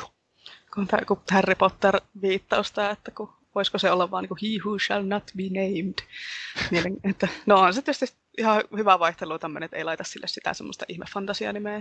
Ja että kiva, että on tuommoinen vähän erilainen juoni, että just, että taistellaan hyvillä lohikärmeiltä pahaa lohikärmettä vastaan, eikä sille, että ne on kaikki ihmisten kavereita, että vähän tämmöistä vastakkainasettelua. Niin, se on vähän just että onko se vaan semmoinen sopiva, sopiva keino, että ei tarvi liian semmoista niin monimutkaista hahmoa keksiä, jos ei nimeä sitä silleen. No ne varmaan lyhentää se joksikin NO, kun mä ainakaan jaksaisi missään keskustelussa sanoa, että the nameless one, the nameless one. Mm, tai se, se lohikärme, kyllähän te niin, tiedätte. Joo. No joo, mutta kuitenkin ilman isoa spoilaamista mä nyt voin sen verran kertoa, että tarvitaan yksi, yksi maakine, ainakin yksi maakine, yksi soturillinen ja yksi lohikärmen ratsasta ja sitten tietty vastustamaan tätä nimetöntä lohikärmettä ja onhan siellä mukana nyt sitten semmoinen yksi erittäin maakillinen miekkakin. Ehkä nämä Orange Dream loharit on vähän semmoinen yhdistelmä sitten kuitenkin niin kuin Dragonlance ja Tolkien sit niitä lohikäärmeitä, että on vähän niin kuin semmoisia NS-apureita ja sitten on näitä eeppisiä semmoisia megalomaanisia maailman tuhoa ja lohikäärmeitä. Joo, tämä kyllä vaikuttaa tosi mielenkiintoiselta kirjalta. Mulla on se tuolla hyllyssä ollut kesken jo aika kauan, mutta ehkä mä sen jossain vaiheessa luen loppuun. Tämä käynnistyi vaan niin hitaasti, että jotenkin se sitten vaan jäi kesken. Jep, se on välillä aina kirjoissa, että alku voi olla ihan erilainen tavallaan. Niin, varsinkin kun se on semmoinen helekarimmoinen tiiliskivi, että on, jos siitä on lukenut kolmasosa, niin on se, äh, että on vielä näin paljon jäljellä. Se, kun sitä ei saa pidellä, kun sä makaat sängyssä, niin on siellä niin kuin, äh, mulla ei riitä käsi, vaan pitää käydä salilla ennen kuin mä voin lukea tämän kirjan. Niinpä. No, siellä se odottelee sitä. Kyllä. No joo, sitten noita ihan perinteisen kliseisiä tarinoita en ole kyllä nykyään enää, en ole törmännyt mihinkään oikeastaan, mutta olisi ihan hauska toisaalta lukea sellaisia moderneja versioita, että voisi kuvitella, että joku, joku joka osaa hyvin kirjoittaa, niin sellaiset troopitkin voisi kääntyä ihan hyvin edukseen. Että onhan niissä kuitenkin semmoinen oma viehätyksessä. Ja varsinkin joku sellainen aarteen varastaminen lohikärmeltä kutkuttelee sellaisia alkukantaisia vaistoja ehkä ihmismielessä. Sellainen niin kuin omien taitojensa tai viekkautensa testaaminen niin sanotusti ylivoimasta vastustajaa vastaan ehkä siinä taustalla tai jotain sellaista. Niin, no ehkä se voisi se Nikolas Iims vaikka seuraavaksi kirjoittaa semmoisen troopeilla kikkailevan lohikärmeskirjan, että kun sillä tuntuu olevan hanskassa tämä tämmöinen tämmöinen niin uudella tavalla tarinoiden kertominen. Niin, kyllä. Jep. Mitäs tota, seuraava aihe olisi sitten se, että minkä takia joka fantasiakirjassa on aina susia? Miten on jäänyt kaikki kissat? Mutta siis nämä on, tietysti nämä on sellaisia oikeita susia, että näyttää taikasusia, että ne ei silleen niin taio tai puhu ihmisten kanssa ääneen, paitsi nyt tietysti yön silmä puhuu vaiston välityksellä Fitsille ja vaistoelämät puhuu niiden kumppaneille, mutta ei ne silleen ääneen ääneen puhu. Eli kun Robin Hoppin kirjoissa on siis tämmöinen taikuus kuin vaisto, sen kautta ihmiset, sitten nämä vaistokkaat voi kommunikoida sen oman vaistoeläimensä kanssa silleen telepaattisesti ja ne luo semmoisen syvän kumppanuuden sen tietyn eläimen kanssa, että ei ne nyt voi kaikille elukoille huudella. Niin siinä on niin kuin niin se on semmoinen kirjaimellinen catcalling olisi niin. siinä. Mutta siinä on hyvä, hyvä, kun siinä on niin lähetty siihen, että niitä on niin eri eläimiä, että ei ole vaan just samalla tavalla kuin siinä, siinä tota Annukka Salaman kirjassa, että ei ole vaan niitä perusselkärankaisia, joiden kanssa bondataan, että sitten on niin kuin lintuja ja jyrsijöitä ja vaikka mitä tämmöisiä, mutta sitten mä rupesin miettimään, että onko siellä kukaan bondannut niin kuin valaan kanssa, että kuitenkin elää kauan ja on semmoisia tosi älykkäitä tai joku iso kala, joku hai. Mm. Tai sitten jos olisi hämähäkki kumppanina, että voiko siellä olla selkärannettomien kanssa vaistoyhteys, voi olla, että ei, mutta mieti, kun sun tota, vaistokumppani olisi joku perhonen tai joku, ja sitten sun kaveri tota, vaistohämähäkki syö sen sille ops. tai sitten joku tommonen termiitti, että kun termiitithän voi elää tosi kauan, eli kun termiittikuningatar mä selvitin, se voi elää 15 vuotta, oikein rupesin googlettaa, että mitkä e- hyönteiset elää kauiten, niin sitten silleen mm. ajan puolesta voisi bondata, mutta, tai joku kaskas, mutta se elää sitten 17 vuotta maan alla, niin olisi vähän tylsää ehkä. No joo, mulle tuli tuosta haista nyt mieleen se tappaja, että jos se olisi niinku se vaistoeläin tappaja, ja menee siellä kaikkien veneiden perässä, ja sitten se mm. omist, omistaja NS on vaan sillä, että ei taas toi hain menee tuolle ja yrittää murhata ihmisiä. Ei vitsi, tuostahan, no tässä on taas tämmöinen tarina aihe pistä ylös nyt tämäkin, muistat, sit, muistat sitten lomalla tai muuten kun on aikaa, niin kirjoittaa tämänkin. Joo, se on vaan suu auki siellä silleen, no aah, no, no. Tosi hyvä tarina. no joo, mutta kuitenkin. Jotenkin mä itse olen sitten lukenut niin kuin, tuolta rivien välistä tuohon hobiin kohdalla, että niin kuin sellaiset erikoisemmatkin vaihtosuhteet olisi tosiaan mahdollisia, mutta ne olisi silleen vähän niin kuin harvinaisempia. Mutta toisaalta se hobby vaistokuski on vähän semmoista niinku randomia. Että ne ei varsinaisesti ne vaistokkaat silleen niinku valkkaa sitä suosikkieläintä, että saattaa olla sitten ihan sattumaan kauppa se jopa silloin, kun se on niinku se ihmisen ja eläimen suhde potentiaalinen. Tuossa ihan viimeisessä kirjassa siinä salamurheen kohtalossa, en nyt hirveästi spoilla sitä, mutta siinähän oli vähän semmoinen niin NS-potentiaalinen vaistosuhde, mikä, mikä sitten toteutuu tai ei toteudu. Jep. Mutta tota, mulla on jotenkin sitten jäänyt vielä noista vaistosuhteista vähän enemmän semmoinen traaginen kuva, vaikka ne usein onkin hyödyllisiä sille ihmisosapuolelle, mutta entäs siitä eläimen näkökulmasta just, että mitä ne eläimet oikein saa siitä suhteesta, eli että onko ne vaistokkaat vähän semmoisia druideja tai vastaavia, jotka käyttää niitä eläinkumppaneita lähinnä hyödykseen, vaikka ei sitten kuitenkaan välttämättä edes tarkoita sitä, sitä sillä tavalla, mutta kiehtova semmoinen niin eläime, eläinmakian muoto joka tapauksessa, mitä ei nyt ole liikaa selitetty auki kuitenkaan. Joo, tämä, tämä koko vaistokonsepti kyllä todella mielenkiintoinen. Tätä niin kuin voisi tutkia ja varmaan moni on tutkinutkin, mutta, mutta mulla on sellainen kuva, että ne vaistokumppanieläimet kuitenkin sille eläisi pitempään tai jotenkin, että, että kai ne siitä nyt siis jotain saa, ettei ne siis sille vasten tahtoa ole siinä suhteessa. Ja sitten toi druidipointti oli kyllä siis hyvä, koska niin kuin en ollut tullut sitä tolle ajatelleeksi, mutta tosin, tosin jos taas puhutaan Dungeons and Dragonsissa, niin on rangerit, joilla on sitten ne eläinkumppani siinä, että ne druidit tekee niin kuin luontotaikoja ja ne voi muuttua eläimiksi. Mun druidi muuttuu tällä hetkellä Owlbearin pennuksi. hienoja, hienoja eläimiä on Owlbearit. Mä tykästyin niihin kanssa siinä Kings of the Wildissa, kun sillä velholla oli obsessionista Owlbeareista, eli siis mikä pöllökar, pöllökarhu se nyt on suomeksi. Mahtavia, niitä voisi kyllä käyttää fantasiakirjossa enemmänkin, ne on jäänyt ihan paitsioon. Niin kyllä. Niin, siis jos nyt tälleen oikein yrittää sääntöjen mukaan mennä, niin ehkä ne olisi enemmän rangereita, mutta mulle mm. jotenkin on aina tullut druidismi siitä mieleen enemmän ehkä. Varsinkin kun se niin kuin, niissä kirjoissa se, niin kuin se vaistomakia tai se eläinmakia on niin kuin selitetty jotenkin semmoisena ns. vanhana mm. makian muotona, mitä ei opeteta missään. Kun taas sitten se niin kuin ns.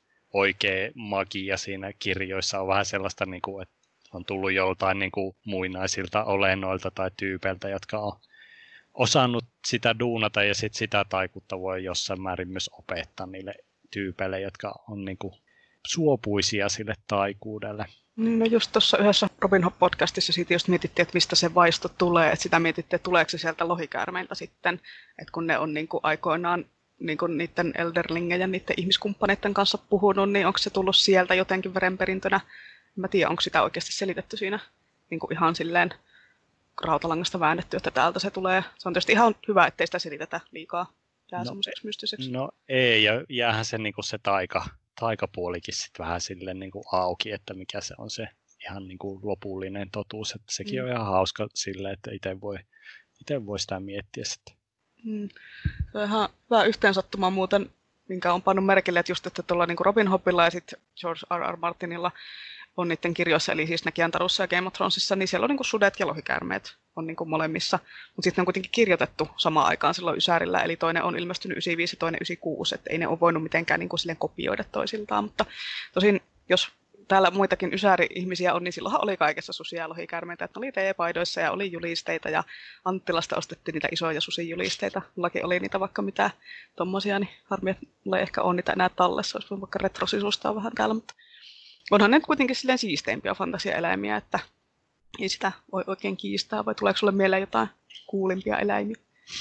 no, en mä tiedä, onko kuulimpia, jos ei sitten oteta niitä jotain kotkia tai öö, korppeja tai sellaisia mukaan. Mutta Sisarvisia. No, puhutaan niistä vähän myös. Mutta joo, en mä kyllä jaksa uskoa, että ne nyt hirveästi ainakaan toisiaan matkineet, mutta nekin on tietysti HC-fantasian niiloja, niin eiköhän ne ole sitten tota, ottanut vaan itsensä kiinnostavia eläimiä ja fantasia genreen kuuluvia varsinkin. Niin. Mutta joo, Ysärillä oli tosiaan joku susi ja lohikäärmen villitys, mutta mä oon jotenkin ajatellut, että se on liittynyt sit siihen, kun fantasiakirjallisuus on tullut enemmän pinnalle ja sitten ehkä metallimusassa metallimusiikkikin yleistyi niin katukuvassa, niin sille sopivasti jotenkin ehkä sattu, sattuman kautta kaikki yhdistyivät sitten. Joo, ehkä, ehkä Hobby ja Martin kuunteli Sonata Arktikaa jo ennen kuin sitä koko bändiä oli edes perustettu. Niin. Ei sitä Mut, tiedä.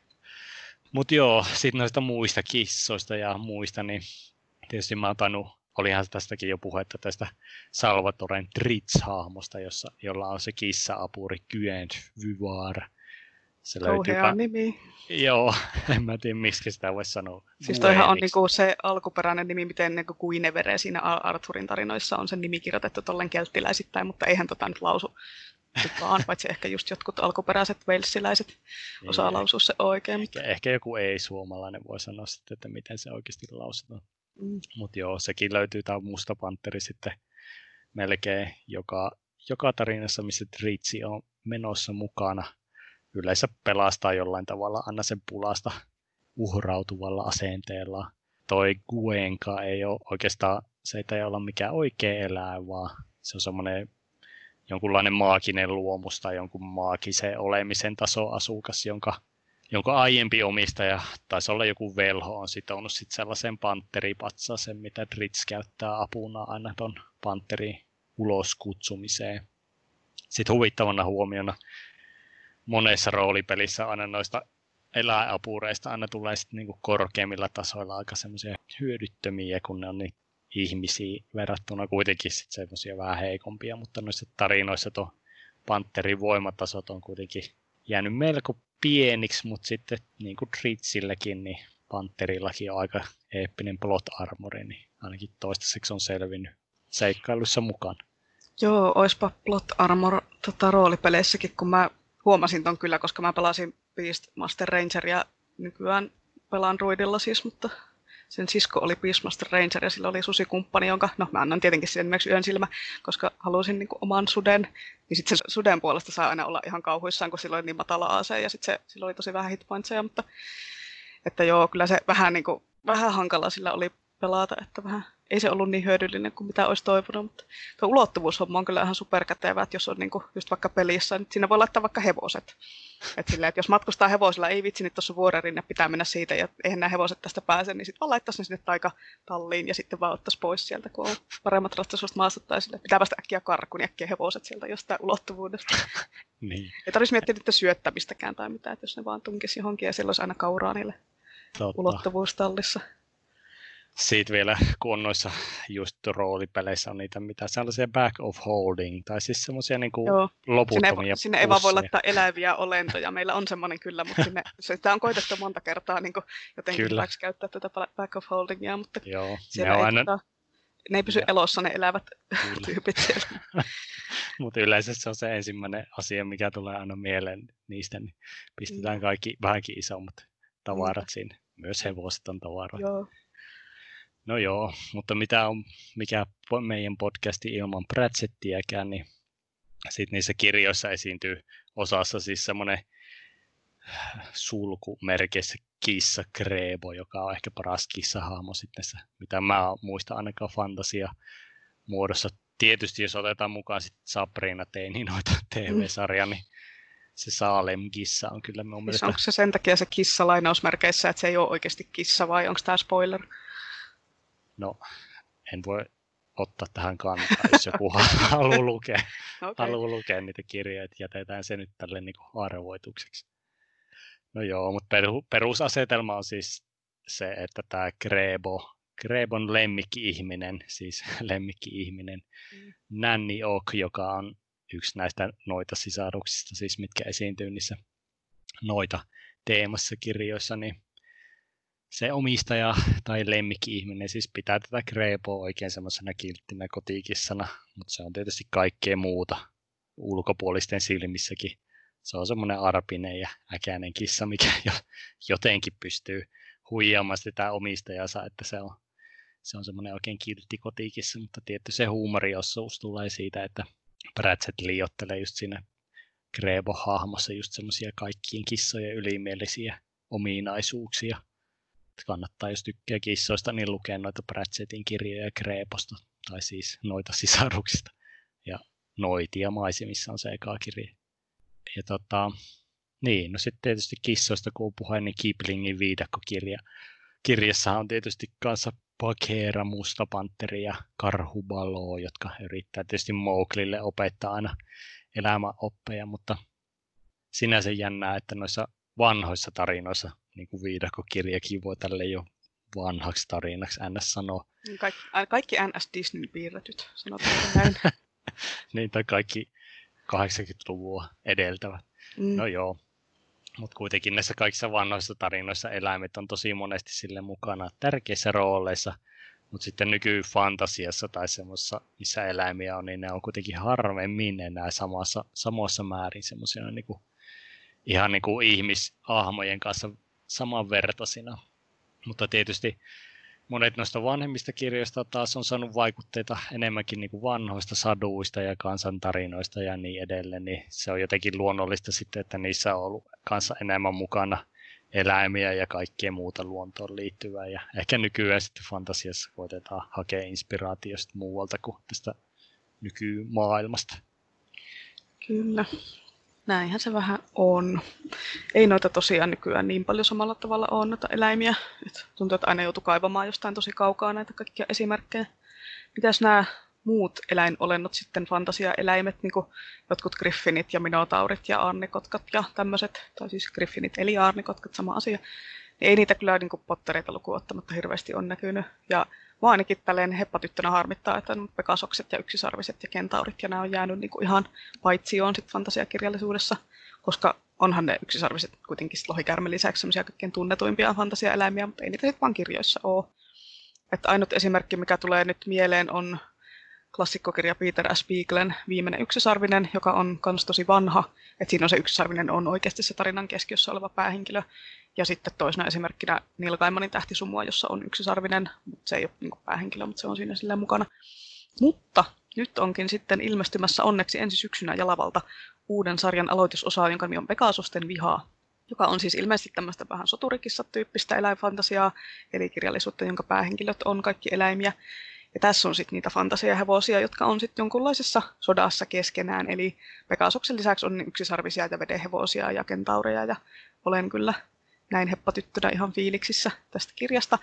Ja siitä mä oon myös fiiliksissä, että tota, tämän sarjan alkuperäinen julkaisukieli ei olekaan englanti, vaan saksa. Eli kun me just pari jaksoa sitten puhuttiin, että vois kustantajat alkaa kääntää vähän muistakin, muiltakin kielialueilta kuin englannista niin kuin fantasia, niin nyt sitä sitten tuli, että siellä heti kuunneltiin ja otettiin meidän neuvosta vaari. Vähän homma kyllä. Varmaan kuuntelivat sen jakson ja olivat silleen, no niin, nyt äkkiä niin, suomennetaan niin. saksalaista. Ei ollut aikaisemmin tätä ollenkaan niin Näin siinä on päässyt käymään. No joo, tosta... Voidaan tälleen vaikuttaa tähän niin kuin kustannustoimintaan täältä. Kyllä. Pegasusten vihasta tulee tuosta mieleen vaan just, että kun sinne jos on erityyppisiä fantasiahevosia, niin eikö nuo kentaurit jotenkin erotu sieltä sitten, kun eikö ne ole vain niin niin. puoliksi, puoliksi ihmisiä, että kaikki, kaikki muut on niin kuin kaikki sellaisia hevosia, mutta sitten on niin kuin niin. kentaurit, jotka tulee tavallaan jostain mm. puun takaa tai jostain, ei näy mitään muuta kuin se ihmis, ihmisruumista. Niin. Morjens tämä on just tämä, että miten kentaurit pitää, pitäisi farkkuja, että olisiko ne niin kuin niillä silleen niin kuin ihmisillä siellä takapäässä vai niin kuin kaikissa neljässä jalassa vai miten se niin kuin mm. toimii, että miten ne on niin kuin hevosia, jos ne on kentauria. Vai onko, niillä, niin kuin, onko ne käänteiskentauria, että niillä on niin kuin ihmisen ruumis ja hevosen pää, mutta en tiedä, pitää ottaa, kunhan saa sen kirjan kätinsä, mitä siellä tapahtuu. Ja miten tähän on kentaurit, ehkä ne on semmoisia syrjittyjä, niin kuin semmoisia, niin, että niin. niin sieltä niitä, että ne on vähän semmoisia niin kuin yhteiskunnan laitamilla eläviä melkein ihmisiä. Pyh, no mulla tuli just samaa mieleen, että ne on jotenkin semmoisia angstiversioita sitten, semmoisia synkkiä hevosia mm. siellä. Joo. joo. No joo, mutta sitten tietysti mulla tulee mieleen varmaan monipuolisimmin kaikenlaisia noita fantasia olentoja muita kuin siis lohikäärmet ja susi ja myös niin tota, löytyy sitten ehkä kuitenkin noista Narnia tarinoista, jossa kaikissa paitsi hopeissa tuolissa, mikä taitaa olla se toisiksi viimeisin osa, niin on enemmän tai vähemmän sit eläimiä, eläinolentoja tai muita fantasia kautta mytologia olentoja ihan näkyvissäkin rooleissa. Tietysti merkittävimpänä hahmoina tota, Aslan, Aslan leijona, joka nyt on vähintään aina hengessä mukana niin sanotusti. Tota, jos tällainen niin kuin vitsikin tähän sallitaan. Öö, no joo, siis nämä eläimet asuttaa sitä Narnia vähän eri aikoina eri tavoilla, riippuu aina, että miten paljon makia on hiipunut tai voimistunut missäkin kirjassa, mutta tietysti nämä eläimet on myös sellaista niin kuin edustaa sellaista viatonta Narniaa ja sitten ihmiset lähinnä, ihmiset huom, aikuiset yleensä edustaa sitten sitä ei niin edustavia luonteenpiirteitä.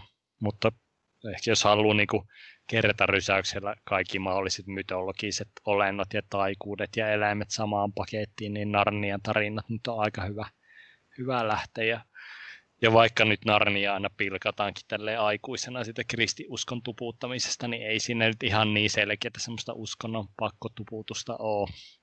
Vaikka no, ihan, fi, ihan finaali, finaali on kyllä aika pahaa semmoista uskonnon vivahdeikasta tota, kerrontaa, mutta lapsena tietysti ihan vauhdikkaita seikkailut. Joo, mä ne on Narniat ihan tarkoituksella skipaannut, kun mä tää kristin usko tuputtaminen oikein sille lämmitä, mutta on lukenut, että Tolkienkin aika nihkeänä oli sille Louisille jossain sen kirjeessä, että ei saisi tolleen tämmöisiä uskontojuttuja tuputtaa lapsille, vaikka en mä tiedä, että hiffaako ne lapset ne sieltä ne uskontojutut, että onko ne mitenkään räikeitä, mutta ehkä mä joskus vielä luen ne tai katon leffat tai teen silleen niin sääteet, että juon sen juonitiivistelmän sieltä Wikipediasta. Joo, sekin on hyvä taktiikka. Ei kaikki niin. pysty lukemaan. Joo, mitäs noin muuten hevoset, mitä mieltä yksisarvisista? Ja mikä, on, mikä on sun mielestä se syy, että niitä ei oikein fantasiakirjoissa paljon näy? Itse, kuten sanoin, niin olen heppatyttö, olen lapsena harrastanut hevosia ja mielellään harrastaisin niitä nyttenkin, mutta se on vaan vähän hankalampaa. Mutta se on varmasti vaikuttanut siihen, että mua on kiinnostanut lapsena jo lukea niitä fantasiakirjoja, koska niissäkin oli aina hevosia. Että oli aina päähenkilöillä oli hevoset ja kansissa oli hevoset ja ritareilla ja sotureilla oli hevoset ja oli sormusaavellakin oli kuulit demonihevoset. Eli ne on vähän niin kuin semmoinen porttihuumeena vahvempaan kamaa on toiminut nämä marjajalot ja muut kumppanit. Ja tässä on vähän sama homma kuin noissa lohikärmeissä, eli mun mielestä on ihan supertylsää, jos fantasiakirjassa hevoset on vähän niin kuin autoja, eli niillä vaan matkustetaan paikasta toiseen, että niillä ei ole edes nimiä tai hyvä, että sanotaan, että minkä värinen se hevonen on.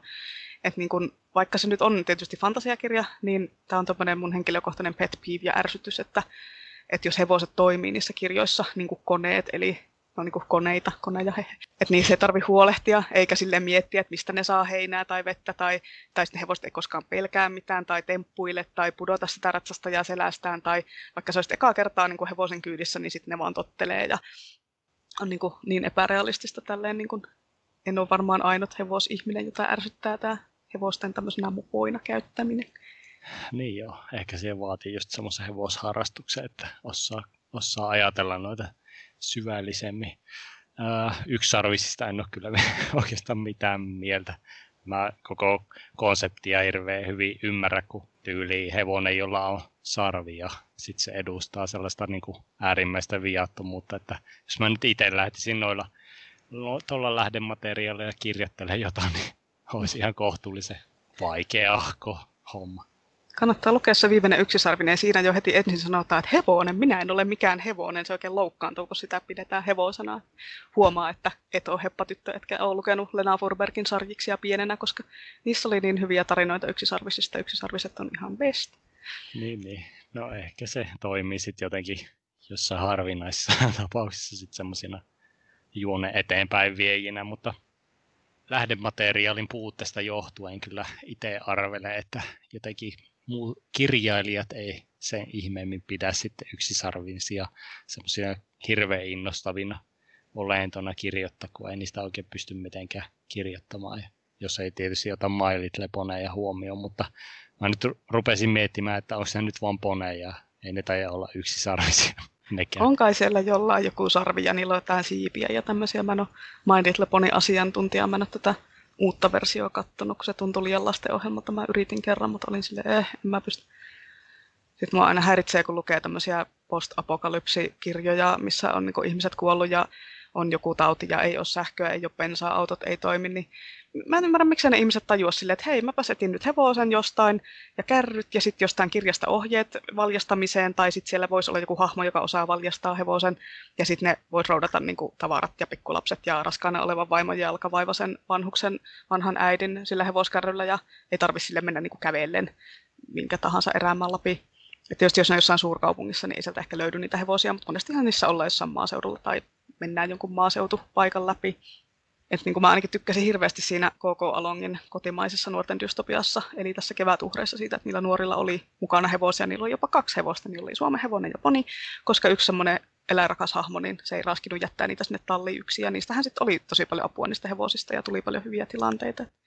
Jos tulee tästä koronasta semmoinen maailmanlopun skene, niin sitten meikä on ainakin kovaa valuuttaa tälleen hevostaitoisena ihmisenä, voit ottaa mut niin omaa jengi Joo, mä rupesin vaan miettimään, että monesti noista post-apokalyptisissa maisemissa se hevonen on varmaan ensimmäisenä sillä ruokalistalla, että ehkä sen takia niitä ei näy sitten hirveän usein, jos ihmisetkin on aika korkealla siellä niin kuin niin. ruokalistalla. Niin, onko, onko kaikki eläimetkin kuollut vai onko lehmät ja niin kuin tämmöiset vielä jäljellä, en tiedä, se aina vähän riippuu siitä. Mutta... Niin, niin, kyllä varmaan kirjasta kiinni, että onko ne jossain metässä vielä laiduntamassa, mutta Öö, no tietysti kun en hevosharrastaja on, niin ei ne hevosetkaan mulle mitenkään koskaan näyttäytynyt mitenkään erityisen kiinnostavina, mutta tietysti tämä Neverending Storyn leffoversio, mihin mä nyt olen enemmän niin kuin tutustunut, niin siinä on se kohtaus, missä, onko tämä nyt spoileri kanssa, mutta no ehkä... No ei se ole, kyllä tämän kaikki tietää. Eikä se sitä koko leffaa spoilaa.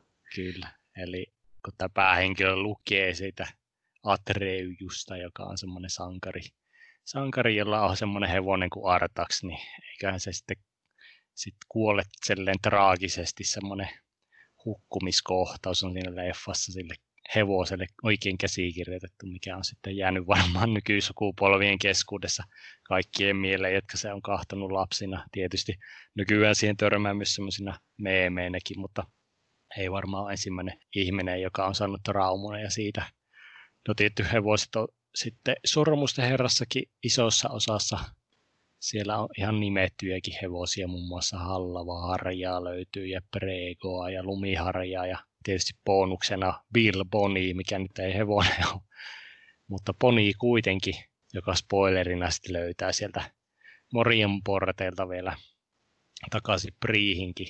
Ja sehän on oikein varmaan kovin kaikista. Mä muistelen, että jossain sanotaan jossain niissä kirjoissa tai joku toteaa, että kaikki muut sitä sormusten komppaniasta on niin sanotusti aina ihan masiiksessa, mutta Bilboni se vaan menee iloisena aina eteenpäin, sitä ei vaivaa mikään.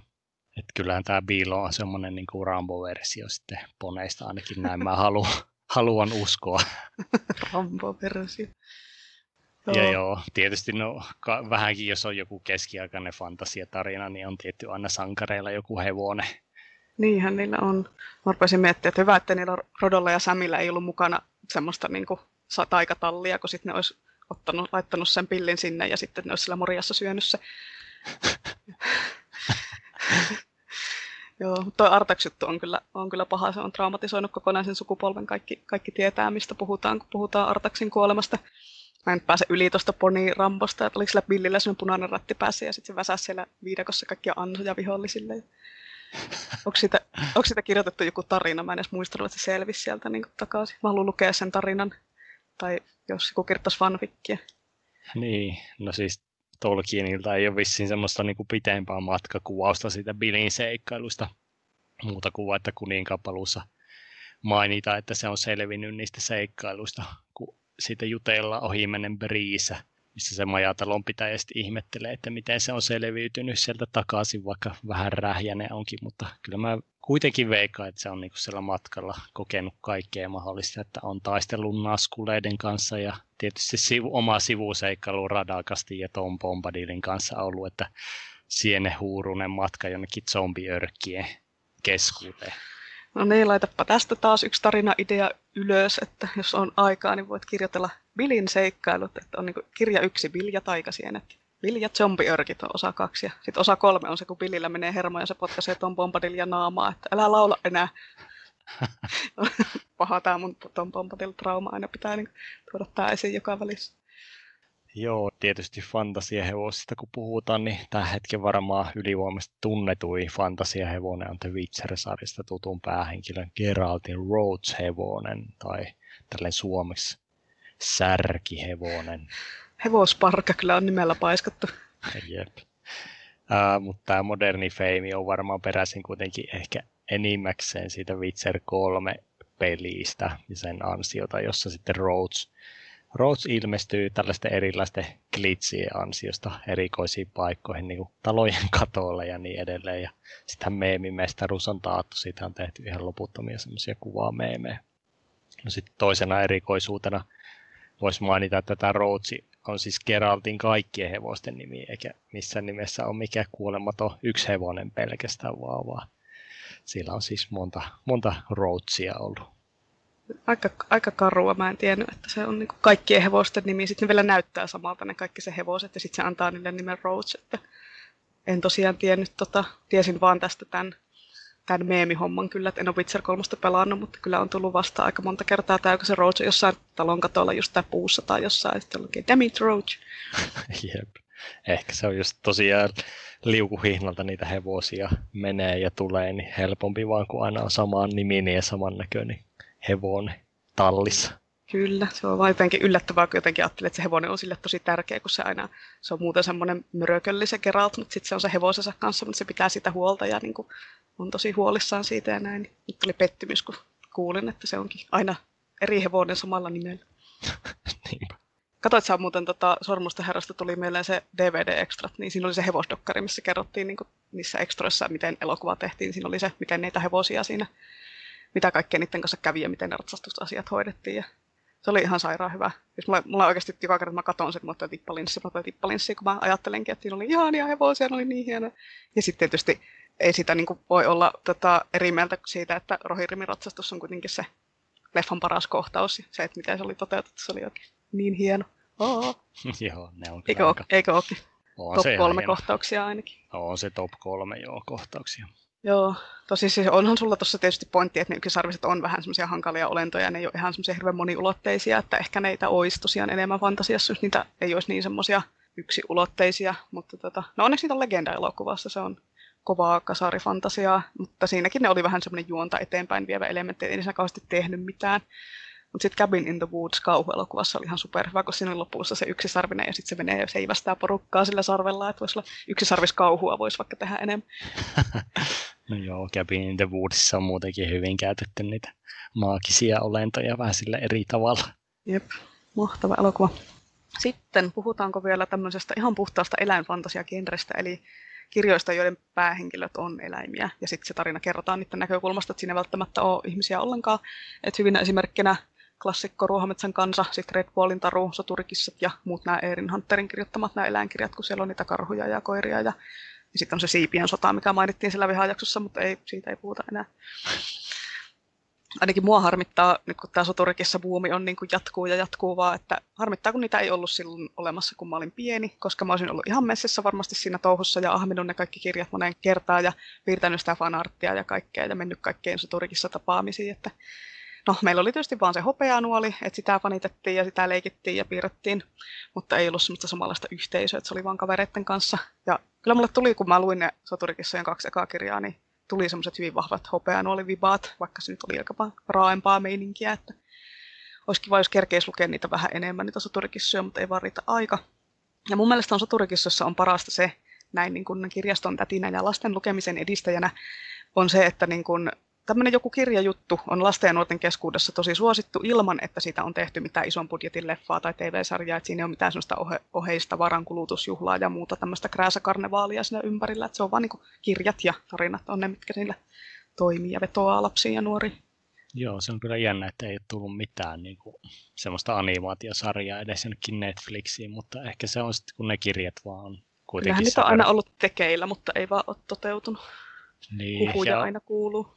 On siinä aika massiivinen homma, kun rupeat ja päätät, että mi- mihin asti sä jatkat. Ja mm. ei siinä olisi mitään järkisi koko hommassa. No joo, no vaikka soturikisat nyt on tosiaan ihan täysin ripattua matskua suoraan sieltä hopeenuolesta juonesta lähtien. Ja huvittavaa on myös, että se sama toisto, mikä on hopeenuolen pahin ongelma, on sama ongelma myös soturikissoissa. Eli sitten tätä ruskan ruskan tarinaa tai oikeammin tulitassun. Niin kuin joskus kun vinkkasin näitä pienemmille lapsille, niin yksi vinkattava turhautuneena sitten mua valisti, kun mä ruskaksi kutsuin tätä tulitassua. Siis. Ai ai, iso virhe. Joo, ruska on siis sellainen kotikissa, mistä tulee, mistä tulee semmoinen yksi keskeinen sankarihahmo näissä soturikissoissa, niin no kuitenkin tätä ruskan tarinaa sitten toistetaan loputtomiin vaan eri nimillä ja eri kissoilla ja eri klaaneilla periaatteessa. Tietysti en lapsena ajattele varmaan sitä sillä tavalla, mutta niin kuin aikuisena lukee, on se silti vähän, tietysti kun on hopea nuolta ja sun muita sitten niihin tottunut, niin sen näkee kyllä nopeasti. No sitten sen verran kuitenkin pitää sanoa, että tuli sydän, joka nyt on sama ruska, mutta se vaihtuu aina se nimi riippuu, että missä asemassa se on aina siellä klaanissa se kissa, mutta tuli sydän on siis nyt tämä niinku final muoto. Ruskan lopullinen, lopullinen, lopullinen muoto. Sen niin kuin, no siis näillä kissoillahan on yhdeksän elämää niin kuin oikeastikin meidän kissoilla, niin tota, sitten tämä viimeinen kohtalo elämä ratkeisi semmoisessa elämää suuremmassa finaalissa ninja samurai tyyliin käydyssä kaksintaistelussa. Onkaan se nyt tiikeritassu se sen pahin vihollinen. Mm. Onko niillä kirjo- kissoilla samanlaisia erikoishyökkäyksiä kuin niillä Akita-koirilla oli hopean ollessa? Tuleeko siitä sille lentävä sirkkeli? Ei niillä itse asiassa tai olla ihan samaan tyyliin. Nehän oli ihan, ne hopeanuolle erikoishyökkäykset oli ihan semmoista kunnon over the top niin, onko niillä joku, joku tämmöinen viikate tai tämmöinen niin sirppi suussa, millä ne vetää siellä niin ne ninjakoirat? No itse asiassa niillä on niillä soturikissalla vähän semmoisia, jollain kissalla mun mielestä oli, olikohan niin kuin ei varmaan hampaat, mutta kynsissä taisi olla jotain niin kuin koirahampaita tai jotain tällaista. Oh. Niitä oli niin kuin vahvistettu. Että on oh. niillä vähän semmoisia niin kuin erikoiskykyjä kuitenkin. Mahtavaa. Ja sitten noissa soturikissoissa on mun mielestä hyvää vielä se just, että niitä niissä kissahahmoista löytyy varmasti niin kuin sopivasti erilaisia hahmoja niin kuin kaikkien lukijoiden fanitettavaksi, että jokainen varmasti löytää niin kuin itselleen sen suosikkikissansa. Vähän niin kuin hopeenuolessakin varmaan kaikilla on päähahmojen lisäksi joku suosikkikoira, just sen Giniin lisäksi. Mulla se oli Saksan paimin koira John. Mä en ole yllättynyt tästä sun valinnasta kyllä ollenkaan. Mulla on taas Akame, eli tää punasilmä, ja sitten hopean oli isä Riki oli niinku best. Mulla on, ne... on mulla siitäkin taas tatuointi tästäkin aiheesta. niin no joo, ja sitten vielä se erikoisliike, kun siitä tuli mieleen, niin sehän on oikein semmoinen niin kuin ikoninen finaali, kun Riki NS opettaa se erikoisliikkeessä sitten hopean nuolelle. Niin- joo, niin... Setsten roipattoka, vai mikä se nyt oli. Hopean oli, ei siis ollut edes mun kovin suosikki, vähän se oli vähän sellainen koiramaailman kuvothe, kun se oli niin no. hyvä kaikessa heti. Kato, melkein tehtiin jakso, missä ei mainittu kuothea, mutta no kyllä se tuli sieltä vielä. No joo, erikoisliikekin lähti heti niin kuin lonkalta vaan. Mitä sitten Red Bullin taru, niitä? Mun mielestä ne oli aika ihan kovaa kamaa silloin aikanaan, mutta sitten nekin alkoi vähän toistamaan itseensä, että en mä oikein jaksanut niitä. Ja sitten vaan tympäsi tälleen eläinten ystävänä myös tämä vastakkainasettelu, että siinä oli niin kuin, kaikki hiiret oli hyviä ja rotat oli pahoja, sitten kaikki mäyrät oli hyviä ja ketut oli pahoja ja saukot on kivoja ja näädät on sitten jotain julmia niin kuin kuninkaita ja hirveätä tämmöistä niin kuin viattomien eläinlajien demonisointia. Eli nämä kirjat, kirjoissa oli pointti, että siinä on niin eläinsankareita, jotka seikkailee ja siinä on niin pitkä sarja ja sinänsä siinä oli kyllä hyvä se elementti, että siinä oli se ykköskirja, esimerkiksi siinä on Soturi Matias niminen hiiri, niin sitten myöhemmin on kirja, joka kertoo sen pojasta Mattimeosta. Eli niin kuin maailma rakennetaan silleen pitkän kaavan mukaan, että, että niin kuin siinä just niin kuin hahmoja kuolee ja sitten niiden jälkeläiset jatkaa sitä seikkailua ja näin. Senkin sarjan suomentaminen tosin jätettiin puolivälissä kesken, että ehkä sille sitten ei riittänyt lukijoita. Mä itse luin siitä ehkä kuusi ekaa kirjaa tai jotain, mutta sitten sit en vaan enää jaksanut Joo, meillä on aiemminkin ollut puhetta tästä, mutta mulla on vähän sama, sama juttu, että no, mulle se oli se Redwall varsinkin, että kun kaiken mahdollisen muu on lukenut, niin se jotenkin jäi jo automaattisesti sitten niin kuin pahnan pohjimmaiseksi, että silloin tuli luettua, tota, kun ei muutakaan ollut niin sanotusti mm. tarjolla, mutta kärsii kyllä todella pahasti just ideoiden puutteessa, puutteessa, että aika nopeasti sen kyllä huomaa, että nämä toistaa samaa kaavaa mä itse olisin niin kuin tarvinnut ehkä tai ootelinkin, että tulisi niin kuin joku semmoinen erikoinen, tiedätkö, skifi-kirjoista tai leffoista joku tuttu semmoinen juonenkäänne, mikä liittyisi niin, niin kuin ihmisiin, että sitten niin kuin nämä eläimet... Semmoinen eläimet, tyylinen twisti. No, että, oh. Vähän niin kuin joo, semmoinen joku tämän tyylinen, että se yhdistäisi kaikki eläimet ihmisiä vastaan, tai ne ihmiset olisi jotain ihan ihme, ihmeellistä tai jotain. Kun sen Ehkä ne tulee siellä lopussa. Niin, mitä luettu tarpeeksi pitkälle. Niin, ehkä ne tulee ja sitten tulee semmoinen hirveä skifi-seikkailu sitten kuitenkin tai jotain vastaavaa. No mutta joo, ei oikein riittänyt koukuttaa minua vaan se juoni, että ritari hiiret seikkailee aina samoissa seikkailussa. Oli siellä ritari jäniksiäkin heidän. No, okay, no jäniksistä tulikin tietysti hyvä tunnen aasinsilta Ruohometsän kansaan, joka on mulle se kovin eläinfantasiakirja. Mä tässä aikaisemmin siitä jo olen maininnut. Pähkinänkuoressa kertoo siis villikaniinien elämästä ja matkasta entisestä kotikylästä perustamaan uutta kotia itselleen. Hyvin monipolvinen juoni, en viitsi kertoa tässä sitä koko tarina.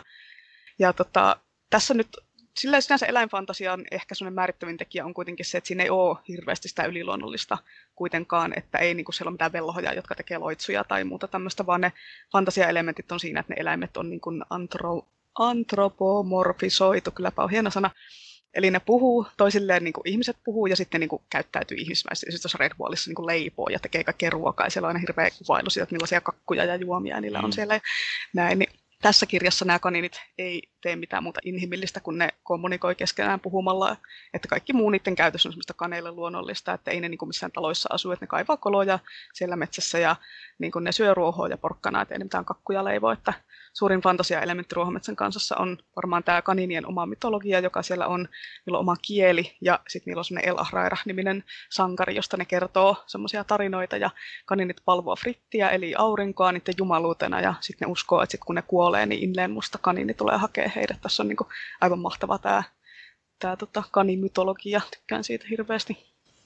Joo, jotenkin tuo Ruometsän kanssa mulle jäänyt aina semmoiseksi, niin kuin, että mitä mä en ole oikein ymmärtänyt. No onneksi tietysti kaikki ei tarvi ymmärtääkään, mutta ehkä se iso just on ollut, että kun se jotenkin vaan näyttäytyy sellaisena niin kuin puhuvat eläimet metsässä tyyppisenä, että sit se ei ole tarpeeksi niinku kiinnostavaa, kun ne on vain ihan jotain tavallisia eläimiä, jotka siellä hengailee vaan. Ja vaikka sen TV-sarjan, mikä onkin tullut joskus, niin on, on nuorempana kattonut kyllä. Mutta siis se leffa niin, vai?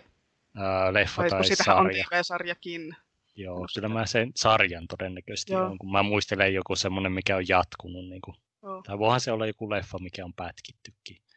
Sitäkin tehtiin joskus aiemmin. Niitä on niin monta versiota, ei enää tiedä, mistä ihmiset puhuu. No joku kuitenkin, mikä on tullut joskus telkkarista, niin, niin, niin ei ole sille niin kuin koukuttanut sekään. Vaikka äh, ehkä pitäisi nyt kuitenkin palata tämänkin äärelle, niin sitten voisi vaikka lapsille vinkata, vinkata jossain retrovinkkauksessa tai ihan vaan normivinkkauksessa. Joo, tämä lapsille, mitä, ää, mä olin, olinko mä kahdeksan vai yhdeksän, kun mä luin tämä ekaa kerrat, ihan hyvin menee niin kuin sen semmoisille nuoremmille. Mä en kyllä, mä yritin saada tätä, niin kuin, mä yritin vinkata tätä seiskoille, mutta en mä saanut sitä menee lainaa, että ehkä mä en osannut vinkata sitä tarpeeksi hyvin, tai sitten ne kiittämättömät kakarat vaan ei ymmärrä hyvän päälle. Mutta tota, just se vanha kaikki lapset Ysärillä traumatisoinut leffa-versio, jonka kaikki varmaan tietää, niin siitähän on jätetty tosi paljon asioita pois ja vedetty mutkia suoriksi. Ja sitten taas tämä Netflixin uusi versio, mikä tuli nyt toissa jouluna, niin sinne tungettiin sitten hirveästi ylimääräistä, mitä ei sitten ollut siinä originaalissa kirjassa. Että tota, kyllä se alkuperäinen kirja on se, mihin kannattaa tutustua. Että varsinkin siinä se suomennos on ihan käsittämättömän hyvä, koska no, Kersti Juva on käännösten kuningatar, Mä luin sen englanniksi eka kertaa pari vuotta sitten ja mä olin vähän pettynyt suoraan sanottuna siitä, että se ei ollut kirjallisesti niin hyvää kuin se suomennos.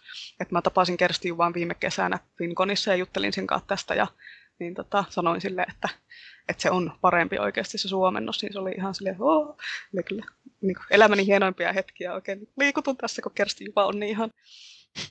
Joo, en mä kyllä niin kuin jaksa uskoa, että no ehkä jos olisi joku ihan mega, mega vinkkari, niin pystyisi ehkä jotkut seiskatkin tai yläkoululaiset innostaa, mutta kyllä mä ehkä näkisin, että niin kuin pienemmille lapsille toi olisi vielä semmoinen parempi vinkkauskirja. Joo, joo, totta voi olla, että minä en sitä enää yritä niille sen ikäisille vinkata.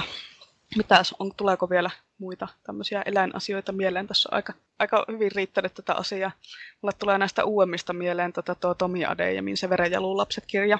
Niin siinä oli tämmöinen aspekti, että kun siinä ei ollut niinku hevosia niillä sotureilla ratsuna, vaan siinä oli leijonia ja leopardeja, millä ne niinku ratsasti, koska tämä sijoittui semmoiseen kuvitteelliseen Afrikka-tyyppiseen maahan, niin se oli tosi kiva ratkaisu ja tietysti luontevaa, että siellä oli niitä leijonia, millä ne ratsasti, eikä niinku susilla ja karhuilla. Mutta olisiko olla semmoista suomifantasiaa, niinku, että siellä ratsastettaisiin karhuilla ja sitten kun lapset tulee ahmoilla perässä ja jotain tämmöistä. Niin, kyllähän se voisi olla mahdollista. Kyllä nyt Suomi-fantasia on sitten kirjoitettu vähän semmoista niin kuin tyyliin meidän niin kuin kansa, mytologioihin ja taruihin ja sitten eläimiin. Eläimiin olikohan se nyt tota, Ritva Toivola ehkä, millä oli semmoinen Tuomas Karhumieli kirja esimerkiksi. Se taisi olla joku sarjakin, niin Joo, on. Vähän semmoisia, niin missä on just tämmöistä eläin, eläinfantasiaa, muututaan Joo, ja sitten on tämä uusi, tää, mikä Ohtonen, Kimmo Ohtonen tai joku, millä on tämä, en muista sen sarjan nimeä nyt tähän yhtäkkiä, mutta tota, sielläkin oli jotain karhuja ja kotkia siellä kannessa, pitäisi varmaan lukea. Joo, mutta siis ihan hyvin pystyisi just kirjoittamaan jotain suomifantasiaa. Mm. Jos halutaan yhdistellä aina niitä meidänkin omia kansantaruja sun muita, niin eläimethän mm. sopii sinne just tosi hyvin. Joo, varmaan tästä puhutaan sitten. Meillä varmaan suunnitteilla on edelleen tämä Suomi-fantasia-jakso, missä puhutaan sitten näistä, Joo. näistä vielä lisää.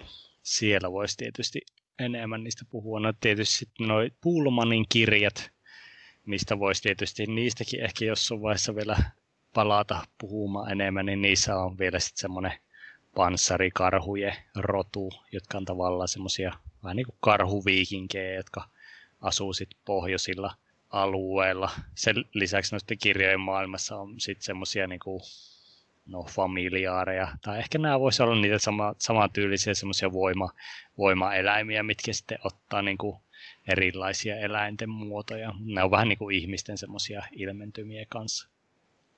Joo, eiköhän tähän Pulmaninkin palata vielä sitten tähän podcastin tiimoilta, että on näitä aiheita on, on kyllä ihan riittävästi. Aletaanko Jees. me olla nyt tota viikon suositusta vaille valaamiit? Eiköhän se ollaks olla. Joo, minäpäs nostan viikon suosituksena vielä tässä nopeasti esiin tämmöisen valitettavan paitsioon jääneen fantasiakirjasarjan, jonka nimi on Brydainin kronikat. Ja tota, tämä on monille tuttu varmaan Disneyn piiritystä, koska tämän sarjan kaksi ekaa kirjaa nimeltään Kolmen kertomus ja sitten toi Hiidenpata, niin ne on ne, mihin Disney Hiidenpata piirroselokuva pohjautuu. Ja tämä ei ole todellakaan mikään uusi kirja. Eka kirja on julkaistu alun perin vuonna 1963. Ja sitten tämä eka suomennos on tullut 87. Sen kyllä huomaa niistä kansista, ne on aika ankeat, että ei niinku kanseen perusteella ei pysty myymään kyllä tätä kellekään tätä sarjaa. Mutta tämä tarina itsessään on tosi hyvä ja mielenkiintoinen. Ja mä luin tämän nuorempana, tykkäsin kyllä kovasti. Eli tässä on pääosassa semmoinen Taran-niminen sikopaimen, joka pitää huolta semmoisesta Henven-nimisestä ennustajasijasta, ja sitten niin tämä sika karkaa, ja sitten se joutuu, tämä Taran semmoiseen huimaan seikkailuun mukaan, jossa sitten paistellaan pahaa sarvipaista kuningasta vastaan, ja mukana on tämmöisiä perinteisiä hahmotyyppejä, että siinä on se sähäkkä semmoinen prinsessa, ja sitten siinä on vähän höntti semmoinen pardi, ja ärhäkkäkääpiö, ja kunniakas ritari, ja tämmöinen perusfantasiaporukka. Mutta tässä sarjassa on tosiaan viisi osaa, eli tota, siinä kerkee tapahtuu niin paljon kaikkea, että mä en viite sen enempää nyt luetella, että se on vaan se hiidenpata, mitä tapahtuu siellä alussa, niin se on vaan se alkupuoli. Ja tota, tähän jaksoon liittyen näissä kirjoissa on paljon eläimiä mukana. Et sitten tosiaan tämä henvensika, joka tosiaan ennustaa. Ja sitten tällä Taranilla on lemmikkikorppi nimeltä Ko, Kav, miten toi nyt sanotaan. Se osaa puhua ja kaikkea. Ja sitten siinä kolmoskirjassa mukaan tulee taikajuomalla semmoiseksi hevosen kokoiseksi loihdettu kissa Lyuan, joka oli aivan mahtava. Ja on sitä hevosia ja vaikka mitä. Eli tota, jos kiinnostaa tämmöinen velssilainen mytologia, tämä perustuu tämmöiseen niin kuin velssilaiseen tota, kansanperinteeseen, tai jos haluaa lukea oikein tämmöistä perinteistä kunnon tämmöistä retrofantsua, niin sitten kannattaa tarttua Brydadin kronikoihin. Kyllä näitä kirjastosta löytyy. Lloyd Alexander on siis kirjailijan nimi. Joo, täytyisi lukea loppuun asti nämäkin, kun toi Hiidenpata on ihan, ihan yksi lemppari animaatio mulla ollut ihan pienestä pitäen. Se on kyllä hyvää. Sieps, ollaanko me nyt vitsipalstaa vaille valaamia? Kyllä, me Kerropas vi- vitsi, sinä viime jaksossa lupasit, että sinä oikein hiot sitä vitsiä oikein viimeisen päälle, niin anna tulla. No niin, sullehan tämä onkin tuttu tämä vitsi, mutta tota, muille ei ehkä ole niin tuttu.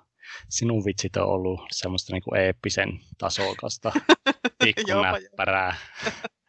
niin mulla on nyt tämmöinen vähän erilainen vitsi sulle kerrottavaksi. No niin. No niin, sehän menee tälleen että kaksi mummoa meni mustikkaan. Toinen oli Gandalf. en mä muistanut tätä ollenkaan, että sä olit kertonut mulle tätä. Joo.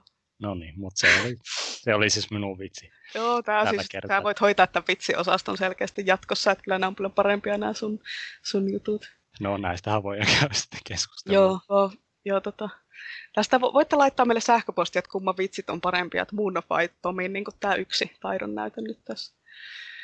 Kyllä. Eli joo, kiitoksia seurasta ja näin poispäin. Kiva, kun olit kuuntelemassa ja palautetta saa tosiaan ja varsinkin tätä vitsipalautetta ja muutakin palautetta ja kysymyksiä ja muuta asiaa, jos on, niin saa laittaa sähköpostia osoitteeseen lohikaarmeradio.gmail.com eli sinne vaan kirjoittelemaan. Jeps, tämä oli tässä ja kiitämme ja kuittaamme ja palaamme taas ensi kerralla. Pitäkää miekat terävinä. Kyllä, palataan asiaan. Hei hei. Heippa.